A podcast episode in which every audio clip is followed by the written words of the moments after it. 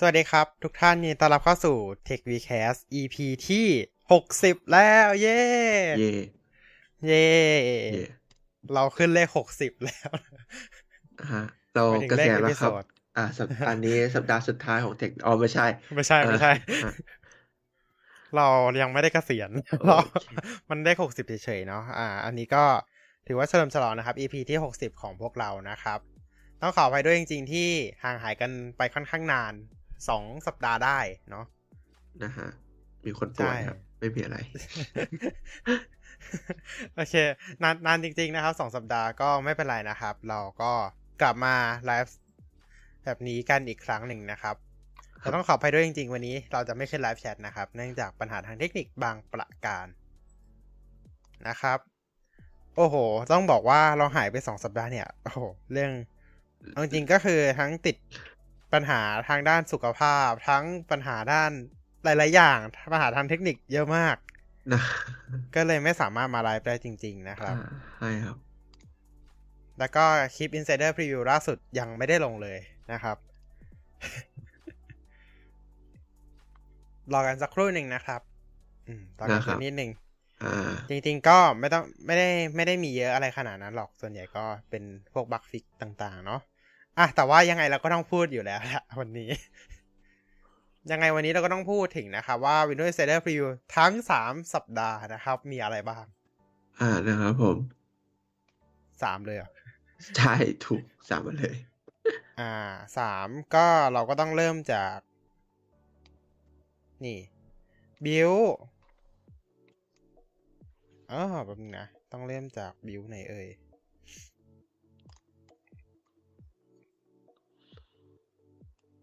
โอเค บิวสองห้าหนึ่งสองศูนย์นะครับสำหรับบิวสองห้าหนึ่งสองศูนย์เนี่ย ก็เป็น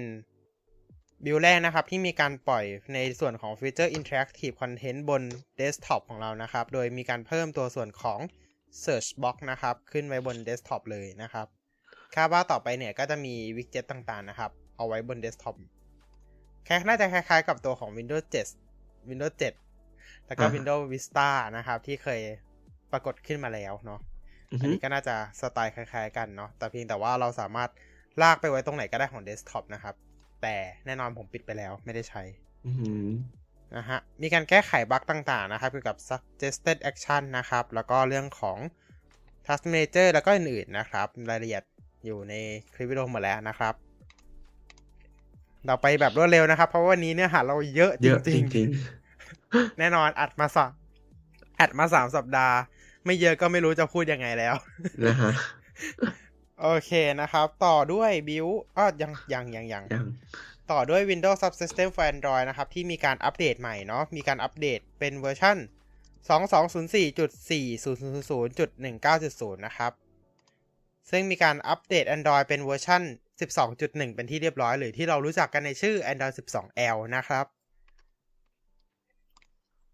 ราะฉะนั้นแอปที่ require ขั้นต่ำแบบต้องการขั้นต่ำอยู่ที่ Android 12 ก็สามารถใช้งานได้แล้วนะครับ ครับผม มีการเพิ่มระมีการปิดตัวของ optional dia- diagnostic data นะครับ เป็น default แล้วนะครับ ปกติมันจะเปิดมาแบบติ๊กเปิดเราต้องมาติ๊กปิดเอง คือปกติมันจะติ๊กเปิดมาให้เราติ๊กออกแล้วกดตอบกดถัดไปเราถึงจะใช้งานได้เนาะแต่อันนี้คือมันจะไม่ได้ติ๊กมาให้ตั้งแต่แรก ต่อไปนะครับตัวของ advanced networks advanced network นะครับ ก็คือจะเป็นตัวที่ทำให้อ่าตัวของ Windows Subsystem for Android เนี่ยใช้เหมือนแชร์เลข IP เดียวกันทำให้เราสามารถหา ไม่ไม่แน่ใจว่าใช้น่าจะแชร์เลข IP เดียวกันหรือเปล่า ไม่แน่ใจเหมือนกันว่าใช้อะไรอ่าฮะแต่ว่าจะทำให้เชื่อมอยู่บน network เดียวกันทำให้สามารถใช้พวกแอปสมาร์ทโฮมได้นะครับ ครับผม แอปสมาร์ทโฮมตัวของกล้อง CCTV ที่ใช้ตัวของวง Wi-Fi เดียวกัน อะไรแบบนี้ก็สามารถใช้งานได้ ตัวของ Windows Subsystem for Android Setting App นะครับ ก็ได้มีการรีดีไซน์ใหม่นะครับ โดยมีการจัดหมวดหมู่อย่างชัดเจนนะครับ แล้วก็ในส่วนของ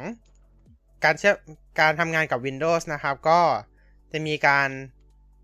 ปรับปรุงตัวของ Taskbar Icon นะครับ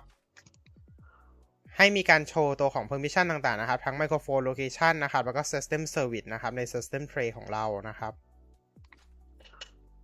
ก็คือคล้ายๆกับในมือถือ Android ของเราเนี่ยแหละที่จะมีการแบบ ขึ้นจุดสีเขียวๆอะ่ะ แล้วก็ขึ้นว่าเป็นใช้กล้องหรือใช้ไมค์อยู่ แต่ว่าเพียงแต่ว่า อันนี้ก็คือโชว์ที่ taskbar ของเราแทน แล้วก็โชว์แบบสไตล์ Windows นะครับ อ่าฮะอ่า แล้วก็ Windows Title นะครับ จะทำจะขึ้นเป็น Activity Activity Title แล้วก็รวมถึง Noti ด้วยนะครับ ที่จะขึ้นเป็นแบบเดียวกัน มีการแก้มีการปรับปรุงตัวของกล้องนะครับ ที่ใช้ใน Android Apps นะครับ ให้หันถูกต้องนะครับ แล้วก็แก้ไขเรื่องบั๊ก Camera Preview ต่างๆนะครับ แล้วก็มีการปรับปรุงตัวของ Input Device ต่างๆนะครับ เช่น การสกอร์เมาส์นะครับการใช้คีย์บอร์ดนะครับ รวมถึงใช้ Android Software Keyboard ด้วยนะครับ ประมาณนี้สำหรับการอัปเดตเป็น Windows Subsystem for Android นะครับ ซึ่งตอนนี้สามารถอัปเดตได้แล้วทั้ง Dev แล้วก็ Beta Channel นะครับ เฉพาะอันนี้นะ เฉพาะอันนี้อ่าอ่าอืม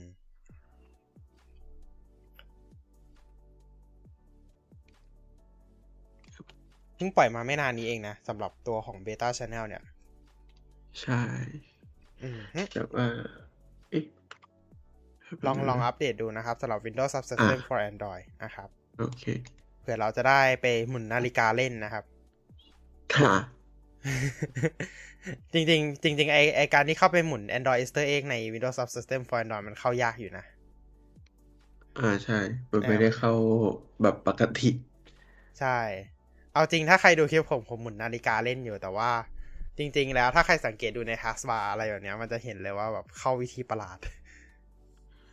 ไม่ได้เข้าแบบปกติ คือแน่นอนครับว่ามันมันจะไม่มีแอป setting ใน Android มาให้หรอกครับ มันเป็น setting ของทาง Windows เอง เพราะฉะนั้น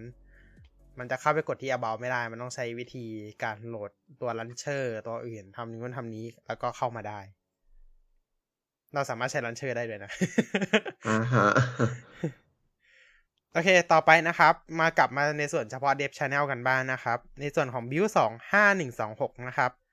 ตรงนี้นะครับก็มีการปรับปรุงตัวของ Account Setting Page นะครับ ซึ่งได้รองรับตัวของการโชว์ผลิตภัณฑ์ Microsoft Office 2021 แล้วก็ Microsoft Office 2019 นะครับ ตัวลายเส้นที่ผูกกับ Account เรานะครับแล้วก็ต่อไปนะครับก็เป็นการแก้ไขบั๊กนะครับ เรื่องของ Touch Keyboard เอ่ยนะครับ ตัวของ Application Settings แล้วก็ Task Manager รวมถึง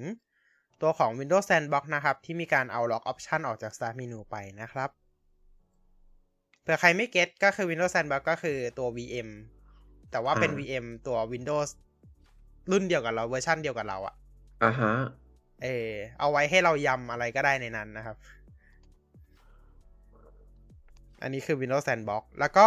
รุ่นละเวอร์ชันล่าสุดนะครับ Build 25131 นะครับ ก็มีการปรับปรุงเหมือนเดิมนะครับ ปรับปรุงไฟล์ Explorer นะครับ ปรับปรุง Search Settings นะครับ แล้วก็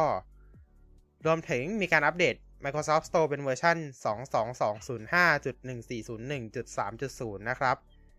รองรับ Microsoft Store ได้ทำการเพิ่มการรองรับ ARM64 แบบ Native เป็นที่เรียบร้อยแล้วนะครับ มีการปรับปรุงเรื่องของแอปอัปเดตนะครับ รวมถึงมีการปรับปรุงตัวของ Android App Support ใน Pop-up Store Experience ด้วยนะครับ มีการ Browsing Experience นะครับ จะทำงานได้เร็วขึ้นเนาะ แล้วก็รวมถึงมีการ ปรับปรุงตัวของ UX ของหนังแล้วก็ทีวีด้วยนะครับ ประมาณนี้นะครับ ส่วนของคลิป Windows Insider รอกันสักครู่หนึ่งนะครับ เอ้ย ขออภัย ในคลิป Windows Windows Insider ในวิวล่าสุดเนี่ยนะครับ ก็รอกันสักครู่หนึ่งนะครับ คลิปก็จะลงเร็วๆนี้นะครับอ่าฮะครับผมลงก่อนบิวใหม่มาแน่นอนครับ คือคือถ้าลงหลังวิวใหม่มาก็ลงคลิปอัปเดตนะครับ ใช่ก็ลงคลิปมีอัอะไรปเดต จริง โอเคนะครับ ประมาณนี้สำหรับ Windows 11 Insider Preview นะครับ เร็วไปเราบอกแล้วเราไปอย่างรวดเร็วนะครับ ในช่วง 2 สัปดาห์ที่ผ่านมานะครับ ก็มีงานใหญ่งานหนึ่งจากทาง Microsoft นะครับ ก็คืองาน Microsoft Build 2022 นะครับ ก็เป็นงาน Developer Conference นะครับ เหมือนที่ Apple กำลังจะจัด ก็เขาก็เขาก็มีอะก็เหมือน Google I/O อะอ่า ก็มีกันทุกค่ายนั่นแหละครับเอ้ยเขาก็มีกันทุกค่าย อ่าใช่ Microsoft Build 2022 นะครับ ก็มีการในคีโนเนี่ยก็มีการพูดคุยกันหลาย ๆ เรื่องนะครับ และแน่นอนยังเป็นงานออนไลน์อยู่นะ ยังไม่ใช่งานออฟไลใช่น์อ่าฮะออืมจริงๆ Apple ก็แค่แค่มีไปกินมีไปที่นู่นเนาะแต่ว่า ใช่ แต่ว่าก็ เออ ไม่ได้เข้าไปดูเหมือนกัน อืม แต่ว่ามีโดขยอง มีของ Google เข้าไปดูแล้ว อ่าใช่มีรู้สึกจะเป็นอันเดียว อืม น่าจะเป็นอันเดียวที่สามารถเข้าไปรับชมแบบกลับมาสไตล์เดิมก่อนโควิดแล้วอือหืออ่า ของที่เหลือยังเป็นแบบพีเรคคอร์ดเออใช่แล้วอ่าแน่นอนครับว่างานบิวเนี่ย ก็เขาไม่อินดี้เหมือนเดิมแล้วนะ คราวที่แล้ว ปีที่แล้วเขาอินดี้นะครับ เอา Windows แยกออกไปทำอีเวนต์ตัวเอง อ่าฮะ ปีนี้เขาไม่ทำแล้วนะครับ เข้า Windows เข้ามาพูดในงานบิวแล้วนะครับ อ่า เหมือนเดิมแล้ว แน่นอนครับว่า Windows 11 เนี่ยก็มีการ อ่า พูดถึงฟีเจอร์ที่จะมาถึงในอนาคตนะครับ จริงๆก็ไม่ใช่ฟีเจอร์ใหม่หรอก ก็เป็นฟีเจอร์ที่มีอยู่แล้ว แต่มีการปรับปรุงให้ดียิ่งขึ้นนะครับ อย่างแรกนะครับก็คือเรื่องของ Third Party Widget คือตอนเนี้ยมันมี Widget Board ใช่ไหมแต่มันไม่มี มันก็คือมีแค่ Widget Board นั่นแหละอ่าอ่าเออ มันก็ไม่มีอย่างอื่นไง นอกจาก Widget Board นะครับ ตอนนี้เขาก็กำลังจะเพิ่มตัวของ Third Party Widget เข้ามานะครับ ต้องรอดูในอนาคตเนาะ แล้วก็นอกจากนี้นะครับ ก็ยังมีการเปิดตัวไกด์ไลน์ตัวของ Third Party Widget นะครับ ให้ดูนะครับว่าการออกแบบประมาณไหนนะครับ ที่จะเข้ากับตัวของ Windows 11 นะครับ อือฮึ แล้วก็นอกจากนี้นะครับก็อาจอาจจะมีการ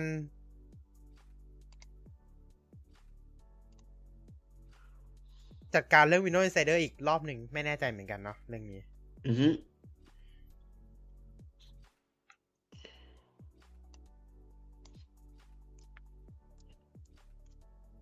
อันนี้ต้องรอดูติดตามเกี่ยวกับ Windows Insider อีกรอบหนึ่งนะครับ ว่าจะมีเขาจะมีการจัดการยังไงเปลี่ยนแปลงยังไงนะครับ แล้วก็สำหรับฟีเจอร์นะครับที่หลาย ๆ อย่างนะครับ ยังไม่ได้ใส่มานะครับที่มีแง้มๆออกมาแล้วก็จะมีพวกแท็บใน Start แท็บใน File Explorer นะครับ หลาย ๆ อย่างเนาะ ก็ยังไม่รู้เหมือนกันอ่าก็ยังไม่รู้เหมือนกันว่าจะมาเมื่อไหร่นะครับ แต่ว่าที่คอนเฟิร์มแล้วเนี่ยว่าจะมาในอัปเดตหน้าของ Windows 11 แน่นอนนะครับ ก็จะมีพวกอ่าโฟลเดอร์ใน Start Menu อ่า Tablet Mode บางอย่างนะครับ Task Manager ใหม่นะครับ แล้วก็เรื่องของ Live Caption พวกนี้นะครับก็ได้ประกาศแล้วว่าจะมาแน่นอนใน Windows 11 อัปเดตหน้านะครับ ก็คือสิ่งที่เราทดลองกันใช้กันไปแล้ว แล้วมันมีอยู่ในบิลปัจจุบันนั่นแหละ อ่าอ่า อันนั้นคือมาแน่นอนนะครับ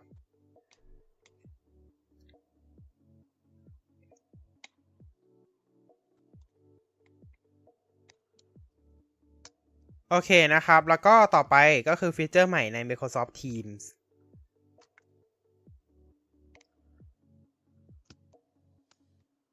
ก็แน่นอนครับว่า Microsoft Microsoft เนี่ย ตอนนี้เขาเน้นเนาะใช่ เน้นอืมอ่าอุ ปกรณ์ตรงนี้ ใช่ เพราะว่าตัวของ Microsoft Teams เนี่ย ก็ถือว่าเป็นแอปพลิเคชันหลักที่เขาเรียกว่าใช้งานกันมาแบบเยอะมากๆ ในช่วง work from home หรือ study from home ต่างๆ เราใช้งานกันเยอะมากนะครับ อันดับแรกเนี่ยก็ Teams ก็จะมีการเพิ่มตัวของฟีเจอร์ใหม่นะครับ ก็เรียกฟีเจอร์ได้ไหมอะเรียกฟีเจอร์ก็ได้ in-app purchase นะ เอ๊ะ เดี๋ยวนะ อ่า คือมีมีไว้ทำไมก่อน ก็ณตอนนี้นะครับ ทีม Apps Developers นะครับ สามารถเปิดการใช้งาน in-app purchase นะครับ ซึ่ง น่าจะเป็นพวกแอปพลิเคชันเสริมสำหรับ Microsoft Teams อะที่มีการใช้งานร่วมกับตัวของ Teams ได้อ่า ก็จะมีการเปิดให้เหมือนซื้อแอปพลิเคชันต่างๆ ได้แล้ว น่าจะประมาณนั้น อืมอือฮึแล้วก็จะมีเรื่องของระบบ Live Share แล้วก็ Loop Components นะครับ ตัวของระบบนี้เนี่ยก็จะเอาไว้ใช้กับพวก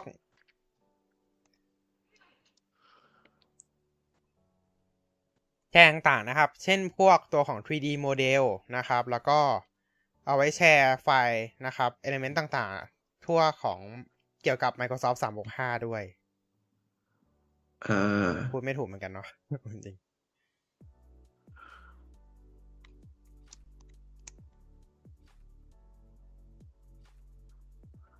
แล้วก็มีแอปใหม่นะครับ ที่กำลังจะเข้ามาใช้งานร่วมกับตัวของ Microsoft Teams นะครับ ด้วยเช่นกันเนาะก็ จะมีพวก Figma อ่า Figma ก็จะมี แล้วก็แอปอื่นๆอีกนะครับ ไปดูกันได้นะ เอาจริงๆแอปมันเยอะอ่าฮะก็ประมาณนี้แล้วกัน Microsoft Teams ที่เหลือมันก็คือฟีเจอร์ทั่วไป แล้วก็จะมีอ๋อมี collaboration controls ในตัวของ Powers App ด้วย อืม อ่า เอาจริงนะ ส่วนใหญ่พวก Microsoft Teams Store อะเราไม่ค่อยได้เข้าไปใช้กันหรอก อืม ใช่ไหมเราก็ใช้ใช้กันอยู่แค่แบบเออวิดีโอคอลอะไรกัน แล้วก็ใช่แล้วก็เอาไปทำอย่างอื่นแล้วฮะใช่ถูกต้องถูกต้อง อืม แล้วก็เราก็ใช้งานกันอยู่แค่เนี้ยแหละ อืม อืมพวกอันนี้คือใช่อันนี้คือในส่วนของ Microsoft Teams ต่อไป Microsoft Edge บ้าง อะ Microsoft Edge อ่า ตัวของ Microsoft Edge เนี่ย Microsoft เนี่ย ได้มีการปล่อยตัวของ WebView 2 นะครับ หรือว่า Web UI 2 Web- WebView 2สำหรับพวก Web UI 2 แล้วก็ Universal Windows Apps นะครับเผื่อใครไม่รู้ว่า WebView คืออะไรนะครับ ก็มันคือ มันคือตัวของ อ่าคล้ายๆตัวของไอเนี่ย อ่าเขาเรียกว่าอะไรนะเบราว์เซอร์ในแอป เออ อืม อ่า เป็นเบราว์เซอร์ในแอปนะครับ ซึ่งมีการอัปเดตใหม่นะครับ ให้ไปใช้ตัวของ Chrome Base Web 8 Web View เป็นที่เรียบร้อยแล้วนะ ก็คือใช้ตัวของ8ตัวใหม่แล้ว ไม่ใช่ไปแบบเปิดใน8 HTML เหมือนเดิมอืมมีการปรับปรุงตัวของ Progressive Web App นะครับ หรือ PWA ซึ่งแน่นอนตอนนี้ Microsoft พยายามผลักดันเนาะให้ตัวของ PWA เนี่ย ลง Microsoft Store นะครับ ซึ่งตัวนี้นะครับก็จะ Microsoft นะครับก็ได้มีการ partner กับตัวของ PWA Builder นะครับ ซึ่งพยายามผลักดันให้ตัวของ PWA เนี่ย เวลาสร้างเสร็จแล้วสามารถอัปโหลดขึ้น Microsoft Store แล้วก็กดเหมือนแบบปล่อยปล่อยให้ผู้ผู้ใช้ทั่วไปได้ดาวน์โหลดกันได้เลย อ่าอือฮึแล้วก็รวมถึงการปล่อย PWA ให้กับพวก Virtual หรือ Mixed Reality Device ด้วยนะครับ ทั้งตัวของ Microsoft HoloLens แล้วก็ตัวของ Meta Quest นะครับ มีการปรับปรุง Dev Tool ใหม่นะครับ หรือไอเมนู F12 ที่เรารู้จักกันดีนั่นแหละอ่านะฮะ มีการเพิ่มตัวของ Compact UI นะครับ แล้วก็การ customizable ตัว customizable ตัวของ activity bar ประมาณนี้สำหรับตัวของ Microsoft Edge แล้วก็มีการเปิดตัวแอป Outlook ใหม่สำหรับ Windows นะครับ คืองงไหมเอาแอป Outlook ใหม่อีกแล้วเหรอ มันจะมีกี่ Outlook เนี่ย แต่ว่าอันนี้คือ Outlook ที่อัปเดตจากตัวของ Office เดิม อ่า อันนี้คือ Outlook for Windows นะครับ ในปี 2020 ก็ไม่รู้ว่า Mac ไม่รู้ว่า Mac OS จะได้ด้วยหรือเปล่า แต่ว่าอาจจะไม่ได้ก็ได้ ไม่แน่ใจเหมือนกันอืมฮึซึ่งตัวของแอป Outlook เนี่ยก็ ตัวของแอป Outlook นี้เราจะรู้จักกันในนาม One Outlook ก็คือเป็น Outlook เดียวรวมทุกอย่างตั้งแต่เมลปฏิทิน Context อ่าฮะ อ่า ซึ่งตอนนี้เนี่ย จะสามารถใช้ได้แล้วเนาะสำหรับผู้ใช้ Office Insider ใน Beta Channel นะครับ แต่น่าจะใช้ได้เฉพาะบริษัทหรือเปล่า ไม่แน่ใจ อันนี้ต้องรอดูอีกทีหนึ่งอืมเพราะว่าเหมือนล่าสุดกดเข้าไปเหมือนกันเราไม่เจออ่าฮะคือวิธีการเปิดใช้งานเนี่ย มันจะมีสวิตช์อยู่ข้างมุมมุมบนขวานะครับ เขียนว่า try new outlook เราสามารถไปเปิดได้ ตัวของหน้า UI เนี่ย ก็จะคล้ายๆกับ ในเว็บ outlook.com เลย ไม่ได้ต่างกันขนาดนั้น แต่ว่าอาจจะมีอุปกรณ์เครื่องมือที่ advanced กว่าตัวของ outlook.com พอสมควรนะครับ แล้วก็มีการอ่าต้องเรียกว่ามีการพูดถึงตัวของ Metaverse เล็กน้อยนะครับ ด้วยตัวของ Microsoft Edge นะครับ อือฮึอ่า เล็กน้อย เล็กน้อยจริงๆ เราก็ไม่พูดถึงแล้วกัน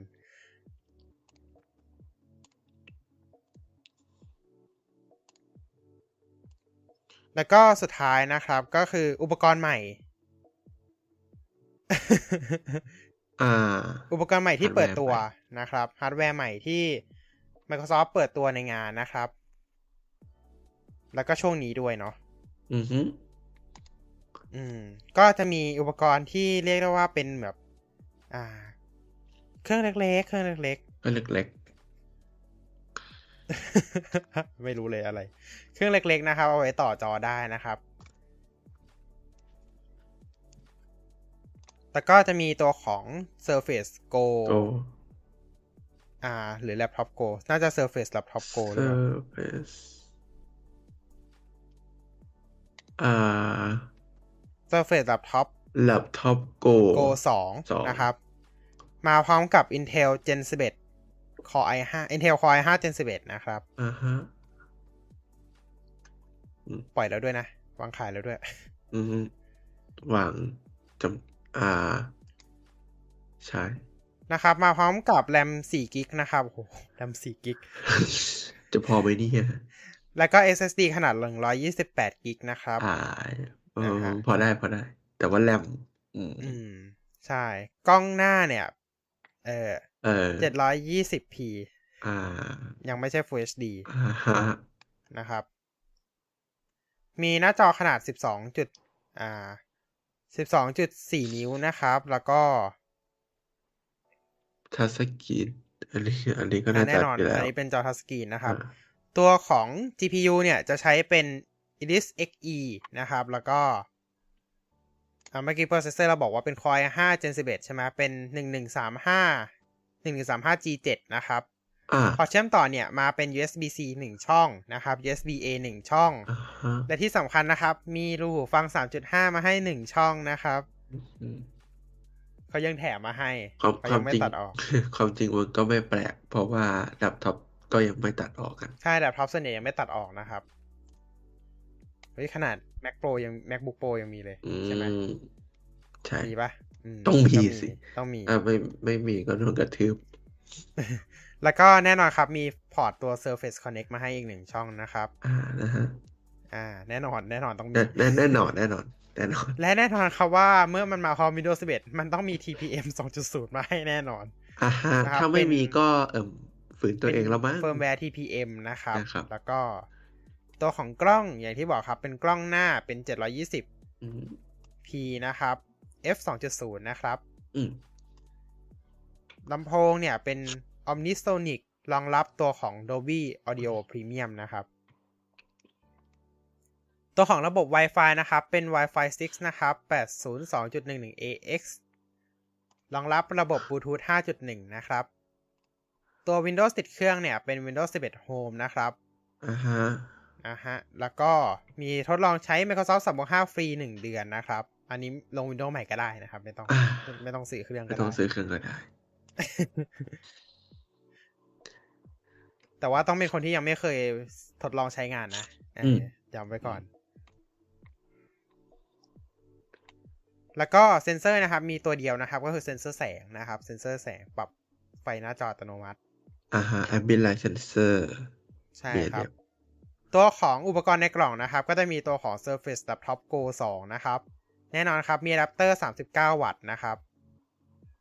แต่ว่าเขาเขาก็มีสายมาให้นะ คือสายมาติดอะแดปเตอร์นั่นแหละอ่าฮะเพื่อถอดไม่ได้นะครับถอดไม่ได้นะครับ อ่า แล้วก็มีพวกคู่มือแล้วก็เอกสารความปลอดภัยเนาะอืมฮึอันนี้สูตรไทยนะครับ เช็คแล้ว อ่า อ่าฮะคีย์บอร์ดมีเป็นคีย์บอร์ดภาษาไทย QWERTY แล้วก็มี F1 ถึง F12 มาให้ด้วยนะครับ ก็คือคีย์บอร์ดมาตรฐาน ก็คีย์บอร์ดมาตรฐานโน้ตบุ๊กนะครับ ไม่ใช่คีย์บอร์ดที่มีแป้น numpad ด้วยเออเออมีแค่ตัวคีย์บอร์ดมาตรฐานธรรมดานะครับเอาจริงไม่ค่อยชอบใช้คีย์บอร์ดแบบนี้หรอกมันมันชิน numpadอืม ของเราไม่ชินนำแพดก็จะก็จะใช้ใช้อืม คือคือเราเราเราเป็นคนที่ใช้นำแพดไงอือฮึมันชินแล้วมันแล้วมันพิมพ์เลขได้เร็วมากอืมไม่ต้องเปลี่ยนภาษา ใช่ใช่ใช่ มันไม่ต้องเปลี่ยนภาษาแล้วแบบ เออ เร็วดีอือฮึอ่า เราเราจริง ๆ เรามีเกริ่นตัวของอุปกรณ์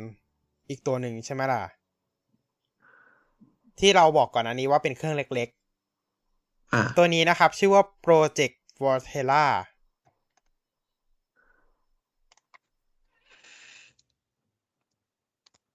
อ่าถ้าถ้าใครสงสัยนะครับว่ามันเป็นยังไงนะครับ ตัวลักษณะอุปกรณ์เนี่ยให้ทุกคนนึกถึง Mac mini นะครับ อ่าอ่าฮะแบบนั้นแหละอ่าอ่าใครใครใครใครแบบ ไม่รู้จักเลย Mac mini เนี่ย Apple TV ก็ได้อะอ่าอ่าเออหรือหรือยิ่ง Mac ยิ่ง Studio หันครึ่งก็ได้อะเออเดี๋ยวนะแล้วว่าแล้วว่าคนน่าจะจักรู้จักมันมินิกันอ๋อแต่ว่าบางคนอาจจะไม่รู้จักพวกทีวีอ๋อ โอเคโอเคโอเค อ่า ถ้าถ้าใครแบบ เอ้ย เข้าไปแล้วแบบ เฮ้ยไม่ไม่หาไม่เจอแล้ว Mac mini อ่างั้นเอาอย่างงี้ Apple Studio Mac Studio หันครึ่งนะครับ อ่า หันครึ่ง หันครึ่งแนวนอน อ่าฮะประมาณนั้นเลย แล้วก็สามารถตั้งซ้อนกันหลาย ๆ ชั้นได้นะคโอรับเค เอ๊ะ อะไรนะข่าวหรืออะอะไรอะไรทาวเวอร์เดี๋ยวไว้อ่าก่อนอ่าอ่าอ่าไว้ก่อนไว้ก่อน อะไรอะไรทาวเวอร์ทาวเวอร์อะไรสักอย่างไม่รู้ไว้ไม่ก่อนรู้เหมืไว้อนก่กัอนนไว้ก่อนนะครับ นี่ก็คือตัวของเครื่องใหม่นะครับ ยังไม่ออกรายละเอียดเยอะนะครับ ก็คือมาแค่ชื่อโปรเจกต์ว่าเป็นโปรเจกต์ Volterra นะครับอ่ามาฮะแค่นี้แหละ มาแค่นี้แหละอ่าฮะไม่เยอะไม่เยอะจริง ๆ นะครับแหมแบบถ้ามันเยอะก็อันนี้สิ อืม อืมจริงๆในงานก็จะมีพูด พูดถึงเรื่องตัวของ Microsoft Cloud เพิ่มเติมนะครับ แล้วก็อื่นๆอีก นิดหน่อยไม่เยอะมากนะครับ เอาเป็นว่าเราพูดถึงแค่นี้กันละกันอ่าเพราะว่าฮะเพราะว่าเดี๋ยวทางคือทาง Microsoft มันไม่ได้ปล่อยมาแบบตู้มเดียวเหมือน Google หรือ Apple อะไรแบบเนี้ย มันจะทยอยปล่อยออกมาเรื่อยๆอยู่แล้ว ยังไงยังไงงานเนี้ยมันเหมือนสำหรับ Developer ซะส่วนใหญ่เลยเนาะ อืมอ่าใช่ใช่ใช่ใช่อ่า มันไม่ค่อยมีเรื่อง consumer เท่าไหร่ เพราะว่าอย่างที่เราเห็นว่าประกาศของ Windows ส่วนใหญ่ก็จะมีแค่ third party widget อ่า ที่ที่มันก็คือทางด้านของ developer เขาเหมือนกัน อือฮึอ่า มันก็ไม่ได้เกี่ยวอะไรกับเราสักเท่าไหร่ เดี๋ยวเขาประกาศมาให้ลองใช้ เดี๋ยวเขาก็เดี๋ยวเดี๋ยวเขาก็ประกาศใน Insider เองอะครับอ่าฮะครับแต่ก็จะมีแค่แบบพวก One Outlook หรือ Microsoft Teams ที่จะมีฟีเจอร์เพิ่มเติมเข้ามาอ่าฮะ แล้วก็ตัวของ Microsoft Edge นะครับอ่าอ่า ประมาณนี้นะครับสำหรับงาน Build 2022 อ่า ข้อมูลอะไรอยากจะตกหล่นหรือแบบพูดพลาดหรืออะไรไปก็ขออภัยด้วยละกันเพราะว่ารายการสดนะครับ แล้วก็ไม่ได้มีการเตรียมสคริปต์แต่อย่างใด นะครับรายการนี้ไม่มีสคริปต์นะครับ ใช่ โอเค เรื่องต่อไปเรามาสรุปข่าวลือ WWDC 2022 กันก่อนไหมกันเพราะว่ามันใกล้แล้วล่ะ มันใกล้แล้วที่มัจะนถึงแล้ว มันอีกประมาณอ่ายี่สิบห้าชั่วโมง ใช่เป๊ะมันเลยนี่เลยเหลยแค่ประมาณ25ชั่วโมงเท่านั้นเองไปเลยจริงเออ เป๊ะเป๊ะเลย อันนี้ อันนี้เรื่องจริงคือเป๊ะเลย นะฮะ โอเคนะครับ ตอนนี้เราเหลือเวลาอีก 25 ชั่วโมงนะครับ นับถอยหลังเข้าสู่ WWDC 2022 นะครับ ก็เรามาสรุปข่าวลือกันหน่อยดีกว่าว่าใน WWDC 2022 เนี่ย มันมีข่าวลืออะไรออกมาบ้างอ่าฮะแล้วคิดว่าอันไหนมันเป็นจริงอันไหนมันไม่เป็นจริงอ่าฮะนะครับอ่าไม่มีในหัวข้อด้วยนะโอเคอันอันนี้ไม่มีในหัวข้อ อันนี้เพิ่งเพิ่งมาเลยนะฮะเพิ่งมาเลยอ่าโอเคอ่านะครับผมโอเค ในส่วนของ WWDC 2022 เนี่ย ตัวของข่าวลือล่าสุดสองตัว เอ๊ะเรียกตัวเดียวหรือสองตัวดี เรียกอ่าเรียกเรียกเรียกชุดหนึ่งเรียกชุดชุดเดียวหนึ่งอ่าชุดหนึ่งอ่า คืออะไรครับ อ่า มีมีผู้ใช้นะฮะ มีเอ่อความจริงก็หลายคนนะครับอืมที่ก็ก็ไปเจอมาว่าในเว็บไซต์ของทาง B&H Photo นะ เป็น Apple Authorized Reseller ที่ประเทศอเมริกาอ่าเขาได้ทำการ list product ที่ยังไม่ได้เปิดตัวของอ่า Apple ไว้ในหน้าเว็บเพจนะครับ ไว้สอง list ตัว product ไม่รู้ว่าเป็นความผิดพลาดของระบบ หรือเป็นความผิดพลาดของพนักงาน หรืออะไร หรืออะไร อ่าแต่มันอาจจะขึ้นในหน้าเว็บ ขึ้นในหน้าเว็บคือเรื่องการ listing ผิดเนี่ย มันเคยเกิดกรณีมาหลายวงการมากแต่ ใช่ครับ แล้วมันก็ไม่เคยเกิดขึ้นจริงก็มีเหมือนกัน อ่า ใช่ครับอาจจะเป็นพนักงานมาปั่นก็ได้ อันนี้ใครจะไปรู้อันนี้ไม่แน่ใจใช่นะฮะคือพะพะมันก็มีสิทธิ์ที่แบบ อ่า มันอาจจะหลุด listing มาที่บอกว่ามันก็มีบางเรื่องถูกบางเรื่องผิดเหมือนกัน อ่า เหมือนในกรณีหนึ่งที่ยกตัวอย่างว่ามีน่าจะร้านขายร้านวิดีโอเกมร้านหนึ่งที่หลุด listing มาแบบยังเกมที่ยังไม่ได้เปิดตัวในงาน E3 มาเพียบเลย แต่สุดท้ายก็คือก็มีบางเกมก็ถูกเปิดตัวออกมา บางเกมก็คือ ก็ยังไม่ถูกเปิดตัว ก็ยังเงียบอยู่แบบนั้น ผ่านมาหลายปีแล้วก็ยังเงียบอยู่ มันก็เป็นไปได้เหมือนกันที่ว่ามันก็คืออาจจะเป็นแค่การปั่น อาจจะเป็นแค่ หรือว่าผิดจริงอ่า หรือก็อ่าอ่าหรือก็คือหลุดจริงๆนั่นเองๆใช่ ก็ก็มีสิทธิ์หลายหลายอย่างเหมือนกัน อืม ในส่วนกรณีนี้ เพราะมันเป็นแค่ listing รูปก็ไม่มีอะไรก็ไม่มี ใช่ เป็นเป็นเออเป็นแค่ listing จริง ๆ นะฮะอันนี้ ใช่ มันเป็นแค่ชื่ออะคือคือใครจะพิมพ์ก็ได้ไงใช่ระบบร้านเขาจะแบบอยู่ดีๆก็อาใส่เข้ามา Mac mini ก็ได้ จริงปะล่ะอ่าใช่ใช่ใช่ใช่อืมอันถูนี้กเขาทีดีอ่าแต่ว่าชื่อที่หลุดออกมาเนี่ย ก็จะเป็นตัวของ Mac mini กับ Mac mini Tower นะครับ อ่า อันนี้คือชื่อที่หลุดออกมานะใช่นะครับ คือ เอาจริงก็คือมีแค่นี้นั่นเอง มีแค่นี้ ก็คือก็ซึ่งคือหลุดออกมาแค่สองอัน ที่หลุดออกมาเนี่ยก็คือจะมี Mac mini Mac mini เนี่ยจะเป็นตัวแรมแปดแต่ละลอมแปดสองลอมห้าสหองกห้าหกแล้วก็ใช้ Apple M 2อ่า นะฮะ แล้วก็ส่วนของ Mac mini Tower เนี่ย ก็จะเป็นตัวแรมแปดสองแล้วก็ลอมสองห้าหกเหมือนกัน แต่ว่าใช้เป็น M1 Pro มันโปรใช่ แต่ว่าย้ำนะว่าอันนี้ก็คือที่หลุดออกมาเท่านั้นนะคอ่ารับอันนี้คือหลุด ที่หลุดหลุดหรือว่าปั่นหรืออะไรก็ไม่รู้อ่าเราไม่หลุดอาจทราบได้อ่าใช่ แล้วตอนนี้ก็คือลิงก์ที่เซฟไว้อยู่สองอันก็คือยังยังกดก็เข้าไปได้ยังอยู่ยังกดเข้าไปได้อยู่ด้วย ก็คือยังไม่โดนเอาลง ก็ก็ยังงงเหมือนกันว่า สรุปแล้วมันคือการปั่นเฉยๆหรือเปล่า อ่าเพราะฮะเพราะอ่าเพราะปัจจุบันมันน่าจะแบบ อันนี้หรือเปล่าเอาลงไปแล้วหรือเปล่า อะไรแบบเนี้ย อืม อืมห รือพนักงานไม่รู้ตอนนี้ยังหลับอยู่อะไรแบบนี้หรือเปล่าหรือเขายังไม่ทำงาน อ่าอ่าอ่าเป็นไปได้ เพราะว่าข่าวเรื่องนี้อ่าแคมป์มาตั้งแต่ตอนประมาณบ่ายบ่ายสามอะเนอะอืม แต่แต่จะว่าไปตอนนี้ก็ยังไม่เอาลงนะใช่ ตอนนี้ก็ยังไม่เอาลง เพราะตอนนี้นี่ อ่า อเมริกาน่าจะประมาณเก้าโมงเก้าโมงสิบโมงประมาณปนี้ระมาณแล้ว ช่วงประมาณเก้าโมงถึงประมาณเที่ยง เที่ยง อ่าโดย แล้วแต่แล้วแต่รัฐอ่าใช่ อืม แต่ก็ครับน่าสงสัยเหมือนกันว่า เอ๊ะทำไม ก็ยังไม่เอาลงสักที ใช่ ใช่ คืออืมอ่าอ๋อ นี่ไง ร้านปิด ร้านปิดอยู่เอาละเอาเอาร้านปิดอยู่ เดี๋ยวแต่นี่มันออนไลน์นะฮะเขาอาจจะไม่มีแอดมินดูแลก็ได้ไงตอนนี้ อ๋อ อืมอะเอาเป็นว่าฟังหูไว้หูแล้วกันนะครับ เรื่อง Mac mini ใหม่ อ่านะครับ แล้วก็อ่าแต่ยังไงแต่ยังไง Mac mini M2 เนี่ยก็คิดว่าอาจจะมา แต่คือเราก็ไม่มั่นใจไงว่าจะเปิดตัวในงานนี้ คือคือยังไงต้องมา แต่อืมไม่รู้เหมือนกันว่าจะมาในงานนี้ไหมฮะคือกำลังคิดว่าในงานเนี้ย เพราะว่า Mac มันยังมีอีกรุ่นหนึ่งที่ยังไม่ได้เปิดตัวนะครับ ที่ยังไม่ได้ใช้ M ที่ยังไม่ใช่ Apple M1 หรือ M2 หรืออะไรก็ตาม มันมีแต่ Mac Pro ใช่ มันยังเหลือ Mac Pro อยู่ ซึ่ง Mac Pro อะเคยเปิดตัวใน WD WWDC เมื่อปี 2019 ใช่ มันก็มีสิทธิ์ที่ Apple จะเอา Mac Pro กลับมาเปิดตัวใน WWDC อีกครั้งหนึ่งอ่าเหมือนกัน Mac Pro เนี่ยอ่าคิดว่าอ่าเขาเรียกว่าไงเดียมีสิทธิ์มากที่สุด แต่ว่าก็คืออมไม่หลุดอะไรเลย ใช่ ไม่ลีกอะไรเลยอะอาจจะอาจจะเก็บความลับได้ดีก็ได้ เราก็ไม่รู้เหมือนกัน เกี่ยวกับความลับไม่ดีนะฮะอืมอะอันนี้เราก็ไม่รู้ อะเรื่องต่อไปไหมอันเรื่องต่อไปเรื่องต่อไป Reality OS นี่คืออะไรนะอ่า Reality OS อันนี้ก็อืม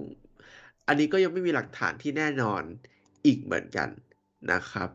ใช่ก็คือเกิดจากการที่ว่าคนอะไปเจอในใน database เรื่องเกี่ยวกับอ่าการบันทึกสิทธิบัตรอะเนอะอืมเกี่ยวกับมชื่อใช่ใช่เกี่ยวกับชื่อออ่า มีคนเห็นคำว่า reality OS ในนั้นนะครับ ซึ่งอันนี้ไม่ชัวร์เหมือนกันนะว่าเป็นเออเป็นใครจดทะเบียน นะครับ เพราะจริงๆไอ้คำว่า Reality OS ใครจะทำใครก็จะได้นะทำแบก็บได้อ่าไอไออ่าตัวเล็กแล้วก็ขึ้น OS ตัวใหญ่สองตัวท้ายคือใครจะใครจะจดก็ได้ไงคือคือใครจะจดใช่ใครจะจดก็ได้อืมอ่าทีนี้เราเพียงก็ไม่เพียงรู้เหมืแต่อนกันเพียงแต่ว่าวิธีการตั้งชื่อมันคล้าย Apple อ่ามันคล้าย Apple ที่สุดแล้วอืมเพราะว่าอย่างอย่างอย่างที่รู้กันว่า Apple ก็จะใช้แบบเนี้ยแล้วก็ต่อท้ายด้วย OS อ่าใช่ แล้วก็เช่นมักก็จะขึ้น Mac ตัว อ่า macOS iPadOS iOS watchOS tvOS homeOS อะไรพวกเนี้ยอ่า audioOS หรืออะไรอ่าอีกอ่ายกยกเว้นอันเดียวคือ Studio Studio Display เป็นอ่า Studio Display สิบห้าจุดห้าอืม คืออะไรคือเปิดตัวมาได้แค่แป๊บเดียวก็คือขึ้นเลขสิบห้าเลยนะฮะ ก็คือก็ก็คือเพื่อความง่ายนะครับ ก็คืออิงเลขเดียวกันหมดโอ้รัดรัดมาเลยนะฮะรัดมาเลยรัดมาเหมือนกับอ่า iOS เลยทันที อืม ก็คือเหมือน iPadOS แหละเวอร์ชันเวอร์ชันแรกที่แยกกันใช่ไหม iOS 13 กับ iPadOS อ่า ส่วนอืมพอ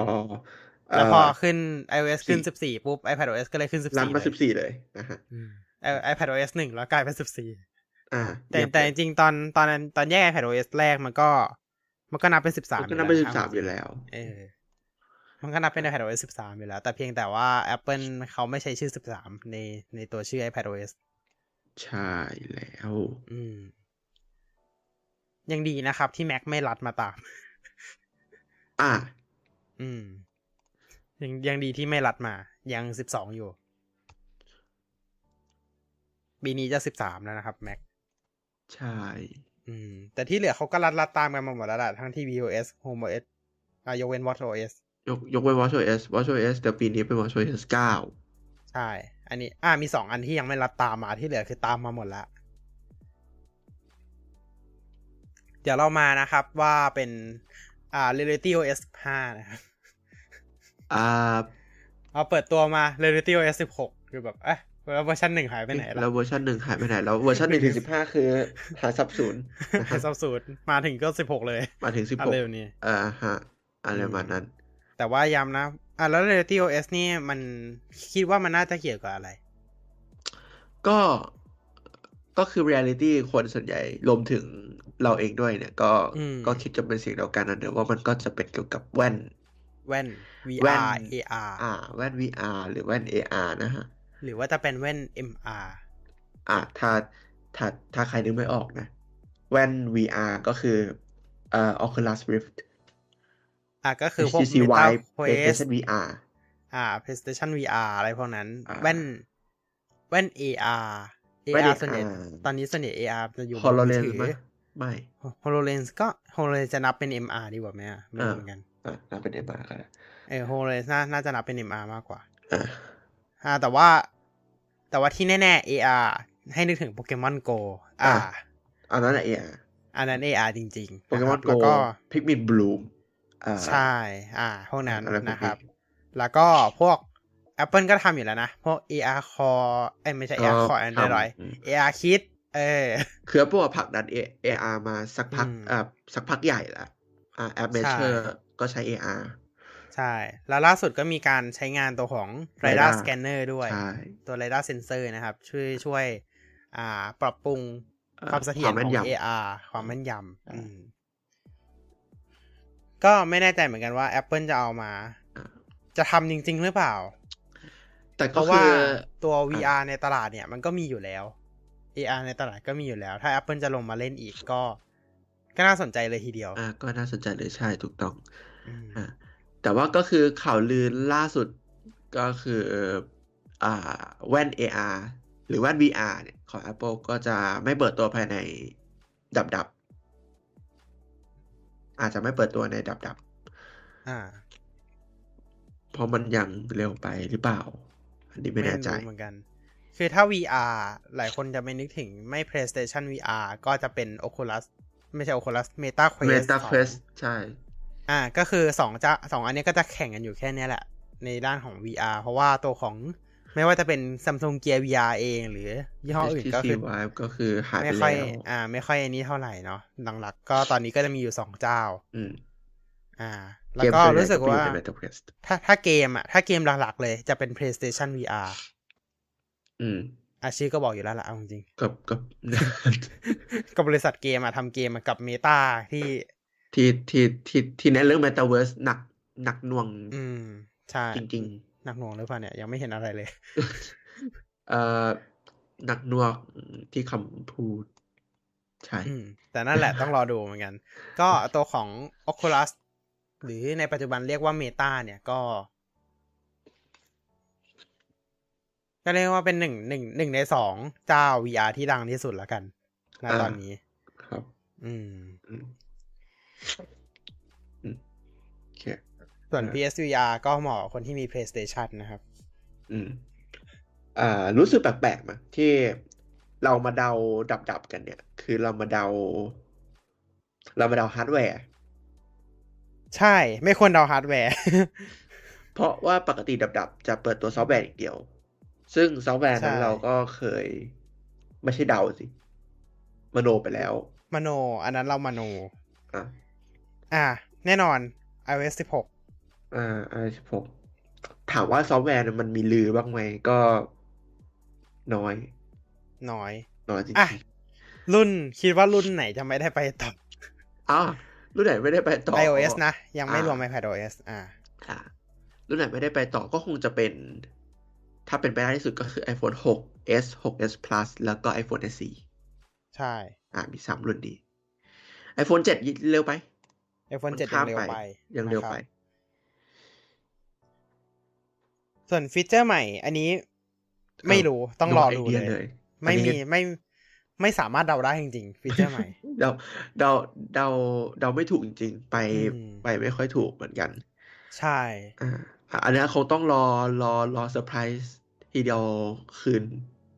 วันที่เจ็ดพรุ่งนี้เลยอ่าใช่ใช่ใช่พรุ่งนี้เลยถูกคืนพรุ่งนี้นะครับ ก็ เราจะมาไลฟ์กันไหมไลฟ์แห้ง เอ่อไลฟ์แฟเอ่อเอาต้องต้องบอกท่านผู้ชมอย่างนี้ก่อน ก็คือถ้าเกิดสมมุติว่าเรามีการไลฟ์จริง ๆ นะครับ เราก็จะแบบนี้แหละ ก็มาแค่พูดคุยเฉยๆ เราจะไม่สามารถขึ้นจอให้ทุกท่านดูได้พร้อมไปพร้อมกับเรา เพราะว่าเราเคยทำแล้วแล้วก็ประสบความล้มเหลวฮะ โดนโดนเทคดาวเลยครับ ใช่ แล้วก็นำซ้ำโดนอะไรเอ่อติดติดเหลืองไปด้วยสักพักหนึ่งอ่า เราก็นะครับ จะได้แค่นี้จริง ๆ เราไม่สามารถเอาภาพขึ้นในทุกท่านได้รับชมได้นะครับ ถ้ามาไลฟ์พรุ่งนี้นะอืมหรือว่าดีไปไลฟ์เฟซบุ๊กไม่ใช่นะครับอะโอเค แล้วก็ต่อไปเนี่ยก็คือตัวของอ่า iPadOS อะ มันจะคู่กันอยู่แล้ว iOS กับ iPadOS ซึ่งแน่นอนว่า iPad เนี่ย หลักๆที่คิดว่าน่าจะปรับปรุง multitasking แน่นอน อะ แน่นอนฮะ อืม multitask ก็ระบบ multitask ของ Apple ไม่ได้ปรับมามามาสักพักแล้ว ตั้งแต่ประมาณ iOS 10 ถ้ารวมอ่าถ้าเป็นของอ่า iPad ก็ใช่ไม่ได้ปรับ13มาเลยตั้งแต่ตั้งแต่แรกตั้งแต่ iPadOS แรก ใช่ ก็ก็มีนะ ก็ไอจุดสามจุดที่หลายคนลำคาญเนี่ยแหละ อ่า อ่าใช่ สมัยก่อนก็ดูดูจะเป็นเรื่องดีนะ แต่ว่าพอใช้ไปใช้มาเอาจริงก็ยังดีอยู่ แต่ว่าอืมตำแหน่งของจุดอะมันค่อนข้างที่จะ ไปคือชนถ้ากับ Notice Center อ่าถ้าใช้บลูถ้าใช้เมาส์บลูทูธไม่มีปัญหาหรอกนะแต่ว่าเออถ้าใช้แต่มืว่าอมันก็จะอืมชอบติด ใช่ บางบางทีเวลาเราจะแบบคลิกอะไรข้างแบบจะแตะอะไรข้างบนอะมันก็เรียบร้อย กดจุดไปเลย ใช่ใช่บางคน request ให้มีการปิดจุดสามจุดนี้ได้ก็ต้องรอดูอะนะอ่าใช่ต้องรอดู อืม จริง ๆ ก็ถ้าปิดได้ก็จะดี เพราะว่าบางทีอะสมมุติว่า บางแอปอะแถบเครื่องมือมันอยู่ข้างบนใช่ปะล่ะใช่ เออ แล้วเวลาเราต้องการจะกดอะบางที มันไม่ได้กดโดนไอ้เครื่องมืออะมันดันไปกดโดนไอ้จุดสามจุดเนี่ยแหละ ใช่แล้ว ใช่ อืมต้องดูครับ เพราะว่าอย่างอย่างตัวของ Safari ก็ใช่นะ เวลาเราจะกดที่ URL ตรงกลางอะเราต้อง เรากดตรงกลางเลยไม่ได้เราต้องเยื้องมากดตรงข้างๆแทน อืม อืม แต่ว่าตัวของ iPadOS เนี่ย จริง ๆ แล้วมีข่าวลือมาใช่ไหมเอ่อตัว iPadOS มีมีข่าวลือใช่ถูกถูก อืม ก็เป็นเรื่องเกี่ยวกับ resizable windows อะ จะเป็น เอ่อเขาเรียกเหมารวมๆว่าเป็นแบบ laptop-like func func functionality อะนะ ซึ่งก็คือ หนึ่งหนึ่งในนั้นก็คือเรื่อง resizable Windows ใช่ก็คือก็คือเหมือนเดสก์ท็อปเลยอะ ยัด macOS มาเลยดีไหมอ่าอะไรนะถ้าจะขนาดนั้นยัดถ้าจะขนาดนั้น ยัด macOS มาเลยดีไหม ถามว่ายัน macOS ได้ไหม ก็ถ้าถ้าถามว่าถ้าถามเรื่องยัด macOS อะเราว่าเหมาะสำหรับเฉพาะเครื่อง M1 ใช่มคือถ้าเครื่อง A เนี่ย น่าจะไม่ไหว น่าจะจริงประมาณ แล็ปท็อปแรมสองแรมสี่กิก Intel Gen แปดใส่ Windows 11 Pro ๆคือมันจะไม่ไหวไง ก็อ่าก็เลยคิดว่ามันจะไม่ยังไงก็ควรใช้ iPadOS ต่อไปอาจแต่อาจจะแบบมีการปรับปรุงฟีเจอร์ให้คล้ายมีความคล้าย macOS มากยิ่งขึ้นอือฮึหรือก็อ่ายังไงดี macOS เวอร์ชัน reduce ต่อไปต่อไป iPad Pro รุ่นต่อไปนี่ อ่า เราสามมีแมกเนตติดติดคีย์บอร์ดแบบไม่ใช่แปะฝานะแบบติดลงไปเลยอะเดี๋ยวกลัวกลัวท่านพี่ Surface เขาจะมาลองกันสิ อ๋อ โอเค กลัวโอเคกลัวว่าโอเคอย่างนั้นนะนะ กลัวเหมือนนะ กลัวเหมืองไปจนเขาร้องเลยว่า เอ้ย สมัยก่อนมันรอฉันเยอะ อ๋อ เอ๊ะทำไมเหมือนขนาดนี้ เอ๊ะทำไมมันเหมือนกันขนาดนี้มัน inspirational นี่หว่า ไม่เป็นไรเราก็ใช้ Magic Keyboard เหมือนเดิมแหละอ่าฮะ นั่นแหละฮะ คีย์บอร์ดมหัศจรรย์ ราคาก็มหัศจรรย์นะฮะ ใช่ ราคาก็มหัศจรรย์ตามนะครับ อืม ซึ่งอันนี้ก็ถือว่าดีนะ ถ้าเกิด Apple ทำมันก็จะแก้ปัญหาหลาย ๆ เรื่องที่เราคิดว่ามันเป็นปัญหามานานอย่างพวกแอป iPhone อะ ใช่ อืม ที่ว่า ที่ iOS 15 ก็เพิ่งจะปรับปรุงให้แอป iPhone มันใช้งานแนวนอนได้ มาแบบเงียบๆด้วย อืม ใช่โอ้ฮือฮาจังฮาฮือฮามากเลยนะ ตอนตอนที่แบบ เพราะมันมาเงียบมาก ใช่ มันมันแย่มากอะนะ ถึงแม้ Android จะใช้ได้นานแล้วก็เถอะคือมันอาจใช่ถูกอืมนั่นแหละแต่ iPad เราเพิ่งใช้ได้นะครับ ตอน iOS 15 ใช้งานแนวนอน แต่จะบอกว่าเออก็คือมันก็ไม่ไม่ยืด UI ไงเออถ้าถ้าเป็น Android มันจะยืด UI อ่าฮะมันมันจะยืด UI ให้เท่ากับขนาดหน้าจอ ใช่ อืม ก็ก็ดีนะครับ ก็อย่างแต่อย่างน้อยอะอยากให้มัน อยากให้มัน Slide Over ได้อะแค่นั้นแหละไม่มีอะไรหรอกอยากให้มัน Slide Over กับรองรับรองรับ multi-win multitasking ได้คือแบบ เออ หน้าจอมันก็มีอยู่แค่ตรงกลางตรงนั้นฮะ แต่แบบ ไม่สามารถ resize ไปไหนได้เลยอะทำไมอะ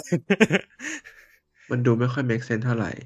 ใช่คือแบบแอปแอป iPhone แล้วก็อีกอย่างหนึ่งนะ เครื่องคิดเลขอะก็พอร์ตอ๋ไออโฟนลงมาสิอ๋อเอออ่าเครื่องคิดเลขเออเครื่องคิดเลขก็อีกอีกอีกประเอเด็นอหนึ่งใช่นะก็เป็นอีกประเด็นหนึ่งที่มีคนที่มีข่าวลือออกมาเหมือนกันอ่าแต่ประเด็นคืออันนี้มันลือแล้วมัมันกมันจะทุกปีอะพลาดนะสิเออมันลือทุกปีอันเนี้ย อ่าอันนี้มันลือทุกปีอะลือจนไม่มีน้ำหนักแล้ว ใช่ เหมือนกันกับเอ่อแอปพยากรณ์อากาศอ่าฮะ อืม สองแอปนี้ที่ไม่เคยลง iPad ถูกต้องสองสองสองแอปนี้ไม่เคยมีก็ตัวความจริงเวเทอร์ เนี่ย มันมันมันทำง่ายกว่าอะ เอาเอาเอาถ้ามองในมุม Apple นะเราว่าWeather เนี่ยทำง่ายกว่า Calculator อีก จริงจริงอ่าเอาจริงๆนะ ใช่ Weather ทำง่ายกว่าอีก แต่ไม่ทมันไม่ทำใช่ำอืม Calculator ก็ไม่ทำอืมเพราะเอาจริงๆ Weather มันทำง่ายนะ เราเห็นแบบตัวอย่างจากแอปใน App Store มาเยอะ แล้วก็นอกจากนี้ ถ้าเกิดคิดจริง ๆนะเนี่ยคิดคิดเอาธรรมดาเลยนะทำแบบแอป News ก็ได้ ใช่ อืม ใช่ไหมทำแบบแอป News ก็ได้ เออ แต่ก็ไม่ได้ทำไง นั่นแหละ อะ ต่อไปต่อไป ไม่มีแล้วนี่ข่าวลือ อืม ข่าวลือเรื่องอะ ถ้าถ้าสำหรับเรื่องซอฟต์แวร์ก็จะมีแค่นี้ ส่วน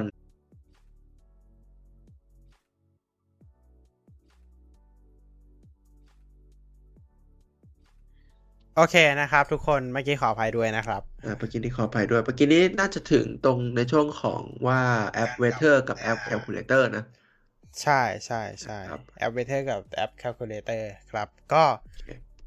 น่าจะประมาณนี้เนาะสำหรับ iPad ส่วน macOS ก็ไม่มีอะไร macOS tvOS และก็ watchOS ไม่ไม่ได้มีอะไรนะฮะ ส่วนฮาร์ดแวร์ก็อย่างที่ได้พูดไปแล้วนะครับ ความจริงมีในเรื่องของ MacBook Air ด้วย แต่อันนี้คือข่าวลือค่อนข้างที่จะน้อย เพราะฉะนั้นก็จะขอ อ่า พูดไหมอ่า ไม่พูดแล้วกัน ไม่พูดละกัน เพราะว่าตัวของ MacBook Air M1 เนี่ยเอ้ย M2 เนี่ย มันก็มีข่าวลือมาเรื่อยๆอยู่แล้วเอาเอาจริงเรื่องดับๆนะฮะ ตอนนี้คือไม่ไม่ค่อยได้ตามข่าวลือแล้วนะครับ เพราะว่าความจริงมันใกล้จะปรากฏแล้วก็ใช่เลยก็เลยไม่ค่อยจะไอ้นี่เท่าไหร่เอาเป็นว่าไม่ค่อยเรามาดีนะลุ้นกันดีกว่านะครับ ว่า iPadOS 16 iOS 16 แล้วก็ตัวของ macOS 13 เนี่ย จะมีอะไร เพิ่มเติมมาใหม่บ้างใจบ้างนะครับ ผมพรุ่งนี้เอ่อเจอไม่เจออันนี้เราเราประกาศอีกทีละกัน จากจากช่องนี้โกโก้เดี๋ยวขอไปตัดสินใจก่อนนะครับ ได้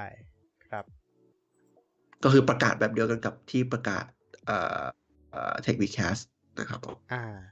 ครับประกาศแบบเดียวกันเลย ก็เราติดตามชมได้ เราติดตามข่าวสารทางเพจได้นะครับ ยังไงพรุ่งนี้เดี๋ยวเราจะโพสต์ถ้าเกิดเราไม่ได้มาไลฟ์เดี๋ยวเราจะโพสต์ช่องทางเอ้ยยังไงเดี๋ยวเราก็จะโพสต์ช่องทางการรับชม WWDC อยู่แล้วนะครับอะติดเอาเป็นว่าติดตามได้ทางเพจเลยนะครับ ช่องลิงก์อยู่ด้านล่างลิงก์อยู่ด้านล่างใน description ของคลิปวิดีโอนี้นะครับนะครับโอเค ประมาณนี้เนาะสำหรับตัวของดับดับสองพันยี่สิบสองดับนะฮะอ่ารรอดูความจริงกันพรุ่งนี้นะครับผม ใช่ใช่เรามาเรื่องต่อไปกันดีกว่า เรื่องใหญ่ที่อะ ไม่รู้เหมือนกันว่าเรื่องใหญ่ที่สุดหรือเปล่า แต่ว่าก็เรื่องใหญ่นะครับใช่ก็เรื่องใหญ่อยู่นะ ก็คือ Minecraftหนึ่งจุดสิบเก้านั่นเอง เย้เย่นะฮะว่าอัปเดต part หนึ่งว่าเอออัปเดตไม่ใช่ยังไม่รู้ เออมันคือ Cave and Cliff part สามนั่นเองนะครับอะเออเออก็เอาจริงก็น่าจะใช่ใช่ใช่จะจะเรียกอย่างนั้นก็ได้เขาเรียกว่า Cave and Cliff part สามแล้วกัน เพราะมันก็คือ base เดียวกันนะฮะ แต่ว่าก็คือใช่มีมอดใช่เพิ่มเติมนิดหน่อย ไม่ใช่หน่อยอืมก็พอสมควร Welcome ครับ ตอนนี้เราอยู่ในหน้าจอ screen Minecraft นะครับ อ่า นะฮะผม ซึ่งแป๊บหนึงนะ เดี๋ยวรอคุณนิกจอยกันสักครู่หนึ่งนะ อ่าจะไม่ขึ้นเลยแป๊บหนึ่งเอ่อแป๊บแป๊บแป๊บหนึ่งนะฮะเอ่อ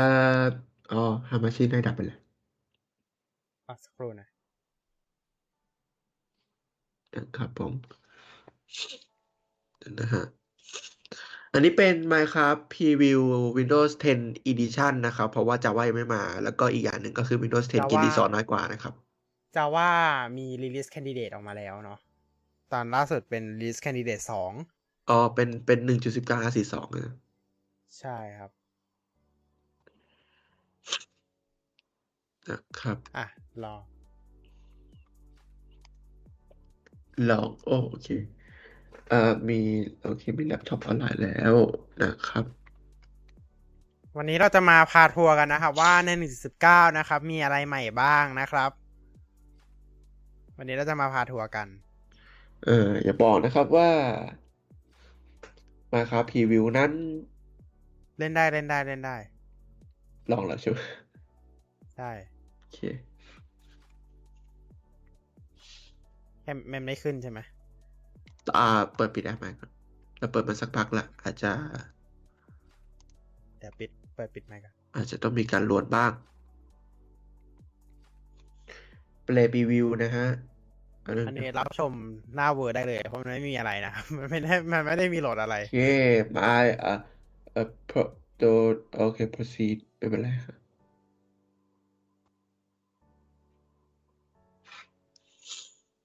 โอเค เดี๋ยวปิดบลูทูธตรงนี้ อ่าคุณนิโกโกโกมาแล้ว นะฮะ ไม่ต้องงงอ่าข้างหลังนะครับ มันปกติเจ็ดหนึ่งสองเจ็ดโอเคนะครับ ยินดีต้อนรับทุกท่านนะครับ เข้าสู่ทัวร์1.19ของเรานะครับ นะครับ โอเค เดี๋ยว อ่า ขอสักโอ้ย เดี๋ยวขอสักครู่นะครับ เดี๋ยวเราบินไปหาคุณนิกกันก่อนดีกว่านะฮะผมขออนุญาตเอ่อย้ายหน้าจอหน่อย นิดนึงนะฮะ อุ้ย เอ่อย้ายหน้าจอสักนิดหนึ่งนะฮะแล้วก็คุณนิก spawn ตรงไหนเนี่ย เอ่อผม spawn ตรงอะไรก็ไม่รู้เหมือน อ่านี่นี่เห็นชื่อละเห็นชื่อละ โอเค โอเค เราเราเห็นชื่อแล้วเหมือนกันแต่ว่า อ่า โอเค เดี๋ยวเดี๋ยวผมขอไปนะครับที่เราไม่ได้ใส่ skin กันนะครับ คือจริงๆเราเรามี skin กันแหละแต่แบบรอพอมันเป็นมาพครับไรีวิวก็ไม่แน่ใจไม่ได้โหลดว่าทำไมไม่ใส่ อ่า เพราะว่าสกินปกติมันถ้าเกิดเราใช้คัสตัมคัสตัมสกินเหมือนจาว่ามันจะไม่สามารถคนข้ามอันนี้ได้ นะครับผมอุ๊ปส์เออโอเจอบั๊เคกตั้งแต่แรกเลยเหรอ เดี๋ยว น่าสนใจ นี่ยังไม่ได้ทำอะไรเลยเนี่ย เจอบั๊กแล้ว เดี๋ยวสักครู่นะครับอืมขอเวลามานาทีหนึ่ง ทุกท่านน่าจะเห็นใน stream นะครับ ตอนนี้ เจอ bug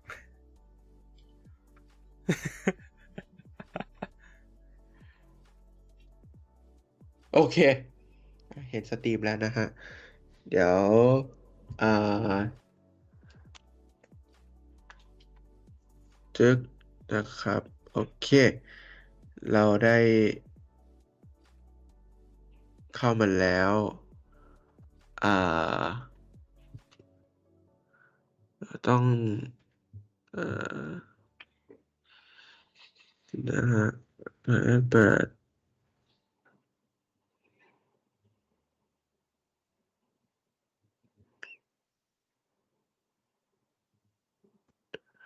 อ่านะฮะเจออืมแป๊บนึง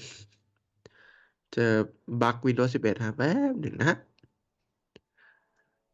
โอ้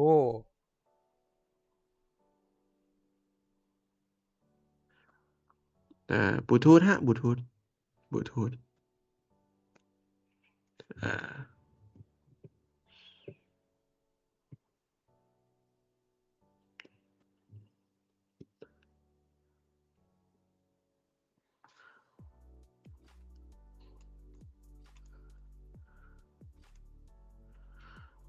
เราโอเค แล้วอาจจะหลุดนะครับ แต่เดี๋ยวเราจะกลับมา ได้ครับ เออโอเคนะครับ con connected คิดว่า connect นะครับ อะ มัน loading resource อยู่เดี๋ยวสักครู่อืมพูดสักครู่มาสามครั้งแล้วนะครับ ไม่เป็นไรครับ ไม่เป็นไร แป๊บหนึ่งก็ครั้งที่สี่แล้วเหมือนกันนะครับออโอโอเคไหมโอเค โอเคนะครับ โอเคเข้ามาแล้วเดี๋ยวปรับปรับปรับปรับอะไรวะ อุ้ย เจอ stream นะฮะ ไม่ใช่อเล็กซ์นะฮะ เดินมา อืม อะโอเคได้แล้วนะฮะ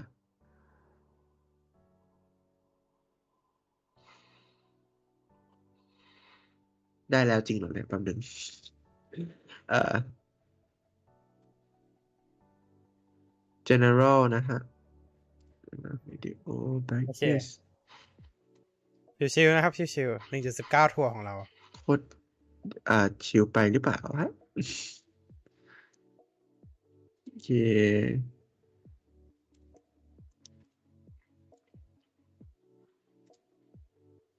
อาจจะอืมเวอร์ชันนี้ตีรัวได้นะครับ แก้อันบั๊กด้วยนะครับบั๊กเต็มเลยเออเดี๋ยวต้องโอทำเคเตาเผาโอเดี๋ยวเคต้องทำเตาเผามาแล้วก่อนละนะฮะโอเคนะครับ อะโอเคนะครับ เราณไบโอมตรงนี้นะครับ ทุกท่านก็อ่าเริ่มมาก็เอาเลยแล้วกันนะไบโอมตรงนี้ เออตรงนี้ฮะ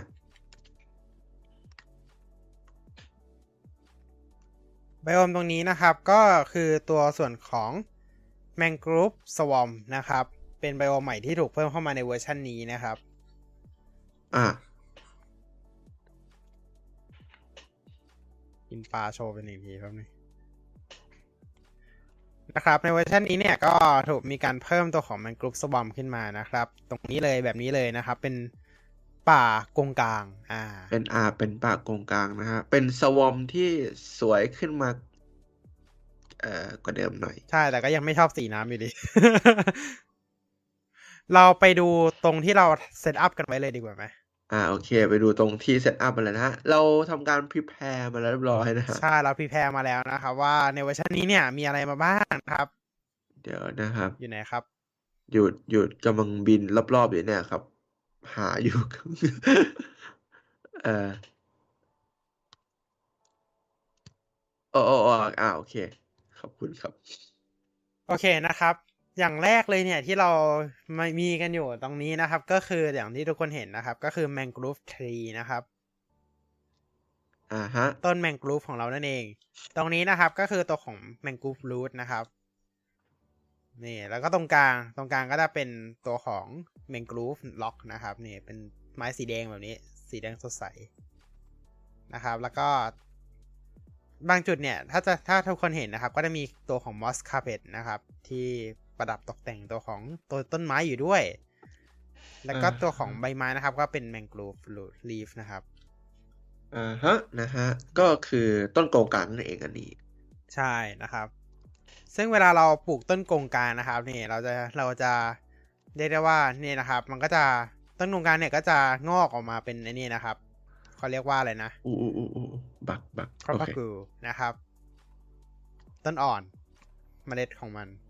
อ่าฮะนะเป็นฮะพอถึงระยะเวลาหนึ่งนะครับ ที่เจริญเติบโต เรียบร้อยแล้วเนี่ย มันก็จะตกลงมาข้างล่างนะครับ แล้วก็ กลายเป็นต้นนี้นี่เอง นี่ กลายสูงแบบนี้นะครับ แล้วพอเราปักลงบนโครนนะครับ ต้องปักลงบนโครนนะโครนแล้วก็ดิน ถ้าจำไม่ผิดเนาะจะเป็นโครนแล้วก็ดิน อืม อืม ก็จะเป็นเนี่ยนะครับ แล้วก็เนี่ยนะครับ ปักลงไปนะครับ แล้วเราก็อ่าเติมเป็นด้วยโบนมิลแต่ว่าใกล้ไปแบบนี้อ่าฮะ ใกล้ไปเมื่อกี้ใกล้เกินไปอุ๊บนะครับ เราปักลงบนดินเนี่ย แล้วก็เอาอันนี้ปักนะครับ แล้วก็ใช้โบนมิลขยายพันธุ์นะครับ ก็จะออกมาเป็นต้นกงกลางแบบนี้นั่นเอง โอเคนะครับ อ่า อันนี้คือในส่วนของต้นอ่อนแล้วก็ตัวของอ่าที่เป็นมันจะไม่ใช่หอมันจะไม่ใช่เป็สหอปริงแบบเดิมแล้วนะ มันจะเป็นต้นแบบนี้แทน อ่า เป็นหนอพันธุ์นะครับอือฮึและนี่ก็คือตัวของอุปกรณ์แมงกรูฟนะครับ ที่เราสามารถ คราฟได้อ่าอ่าเป็นอ่าเรามาดูตัวไม้กันก่อน ถือว่าเป็นไม้อีกประเภทหนึ่งไปเลยนะอ่าเรามาดูไม้กันก่อน ไม้ก็จะมีไม้ล็อกธรรมดาเนาะที่เรารู้จักกันดีอ่าฮะที่ตัดมาจากต้นไม้แล้วก็จะมีตัวของสตริปก็คือเอาขวานอีกขวาอืมปอกไม้นะครับอ่าฮะตัวนี้ก็คือเป็นตัวของวูดนะครับ ตัวของวูดเนี่ยเอาดูให้ชัดนะครับ ก็ทุกด้านเนี่ยจะเป็นเปลือกไม้หมดเลยนะครับอ่าแล้วก็ตัวของสตริปล็อกนะครับ เอ๊ะเดี๋ยวนะอ๋ออันนี้สตริปวูดอันนี้อ่าสตริปล็อกสตริปวูดสตริปล็อกอ่าสตริปวูดก็คือเอาตัวของอันเนี้ยคลิกขวา ล็อกก็คือเอาตัวล็อกคลิกขวานะครับ แล้วก็มาดูด้านหลัง ด้านหลังเราจะมีสามบล็อกนะครับ อันนี้เป็นบล็อกเนเจอร์นะครับ เป็นใบไม้ของต้นแมงกรูฟนะครับ แล้วก็จะมีตัว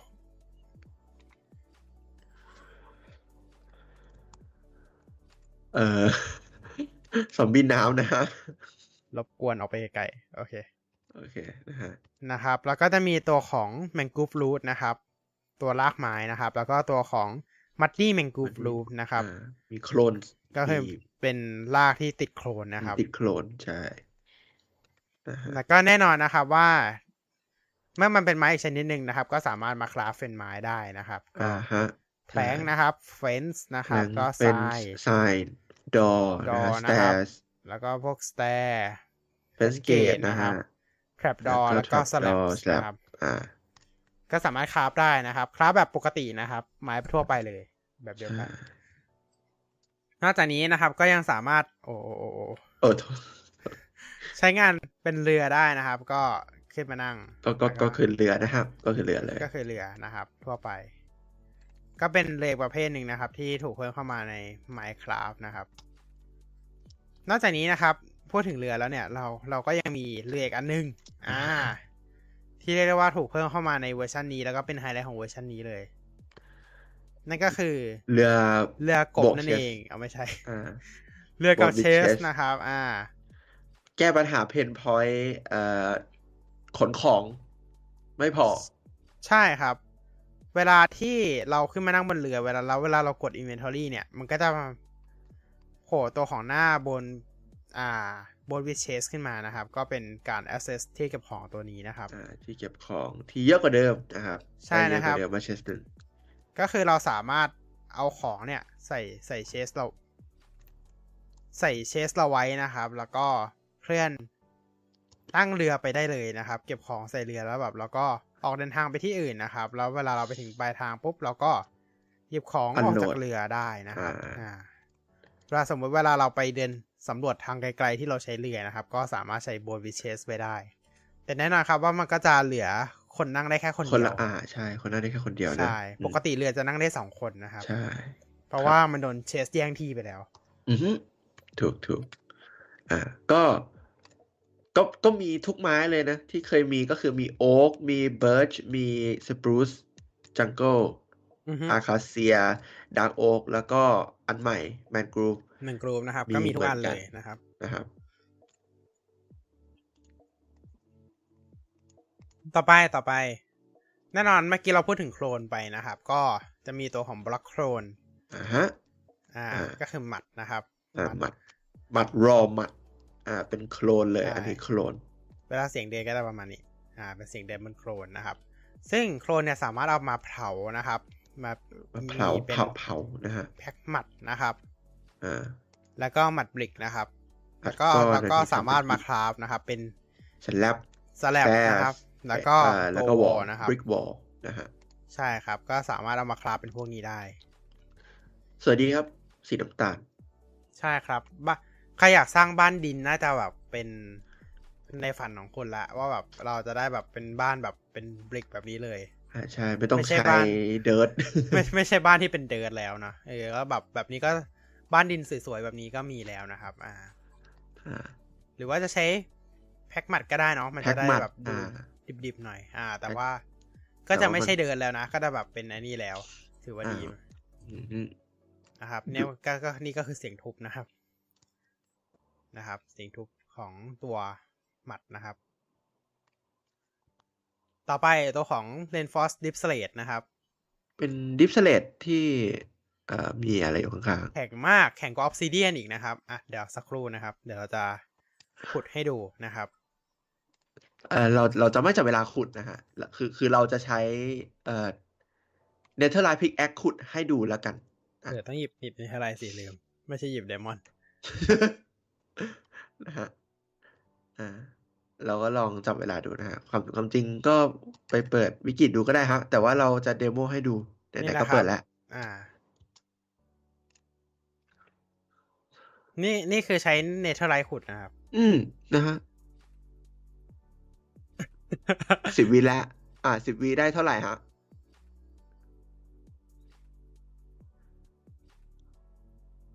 demo กันจริงจังด้วยนะยี่สิบวิฮะ บอกเลย demo จริงจัง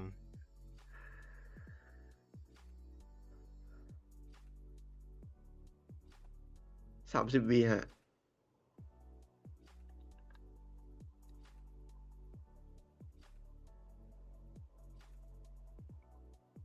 โอ้โหสี่อย่าสิงบวินานครับ อย่างนานเลยครับ บอกให้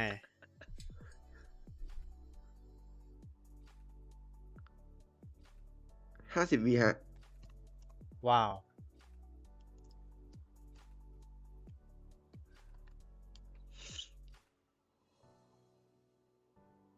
หนึ่งนาทีฮะ หนึ่งนาทีเข้าไปแล้วนะครับ เดี๋ยวให้คุณลองเตรียมออ s ซิเดียนออกมานะครับ เราจะได้ลองเทียบกันนะครับ ระหว่างบล็อกที่แข็งที่สุดก็สมัยก่อนก็คือออ s ซิเดียนอ่าเราจะไม่นับ bedrock นะครับ bedrock มันขุดไม่ได้ อืม อ่า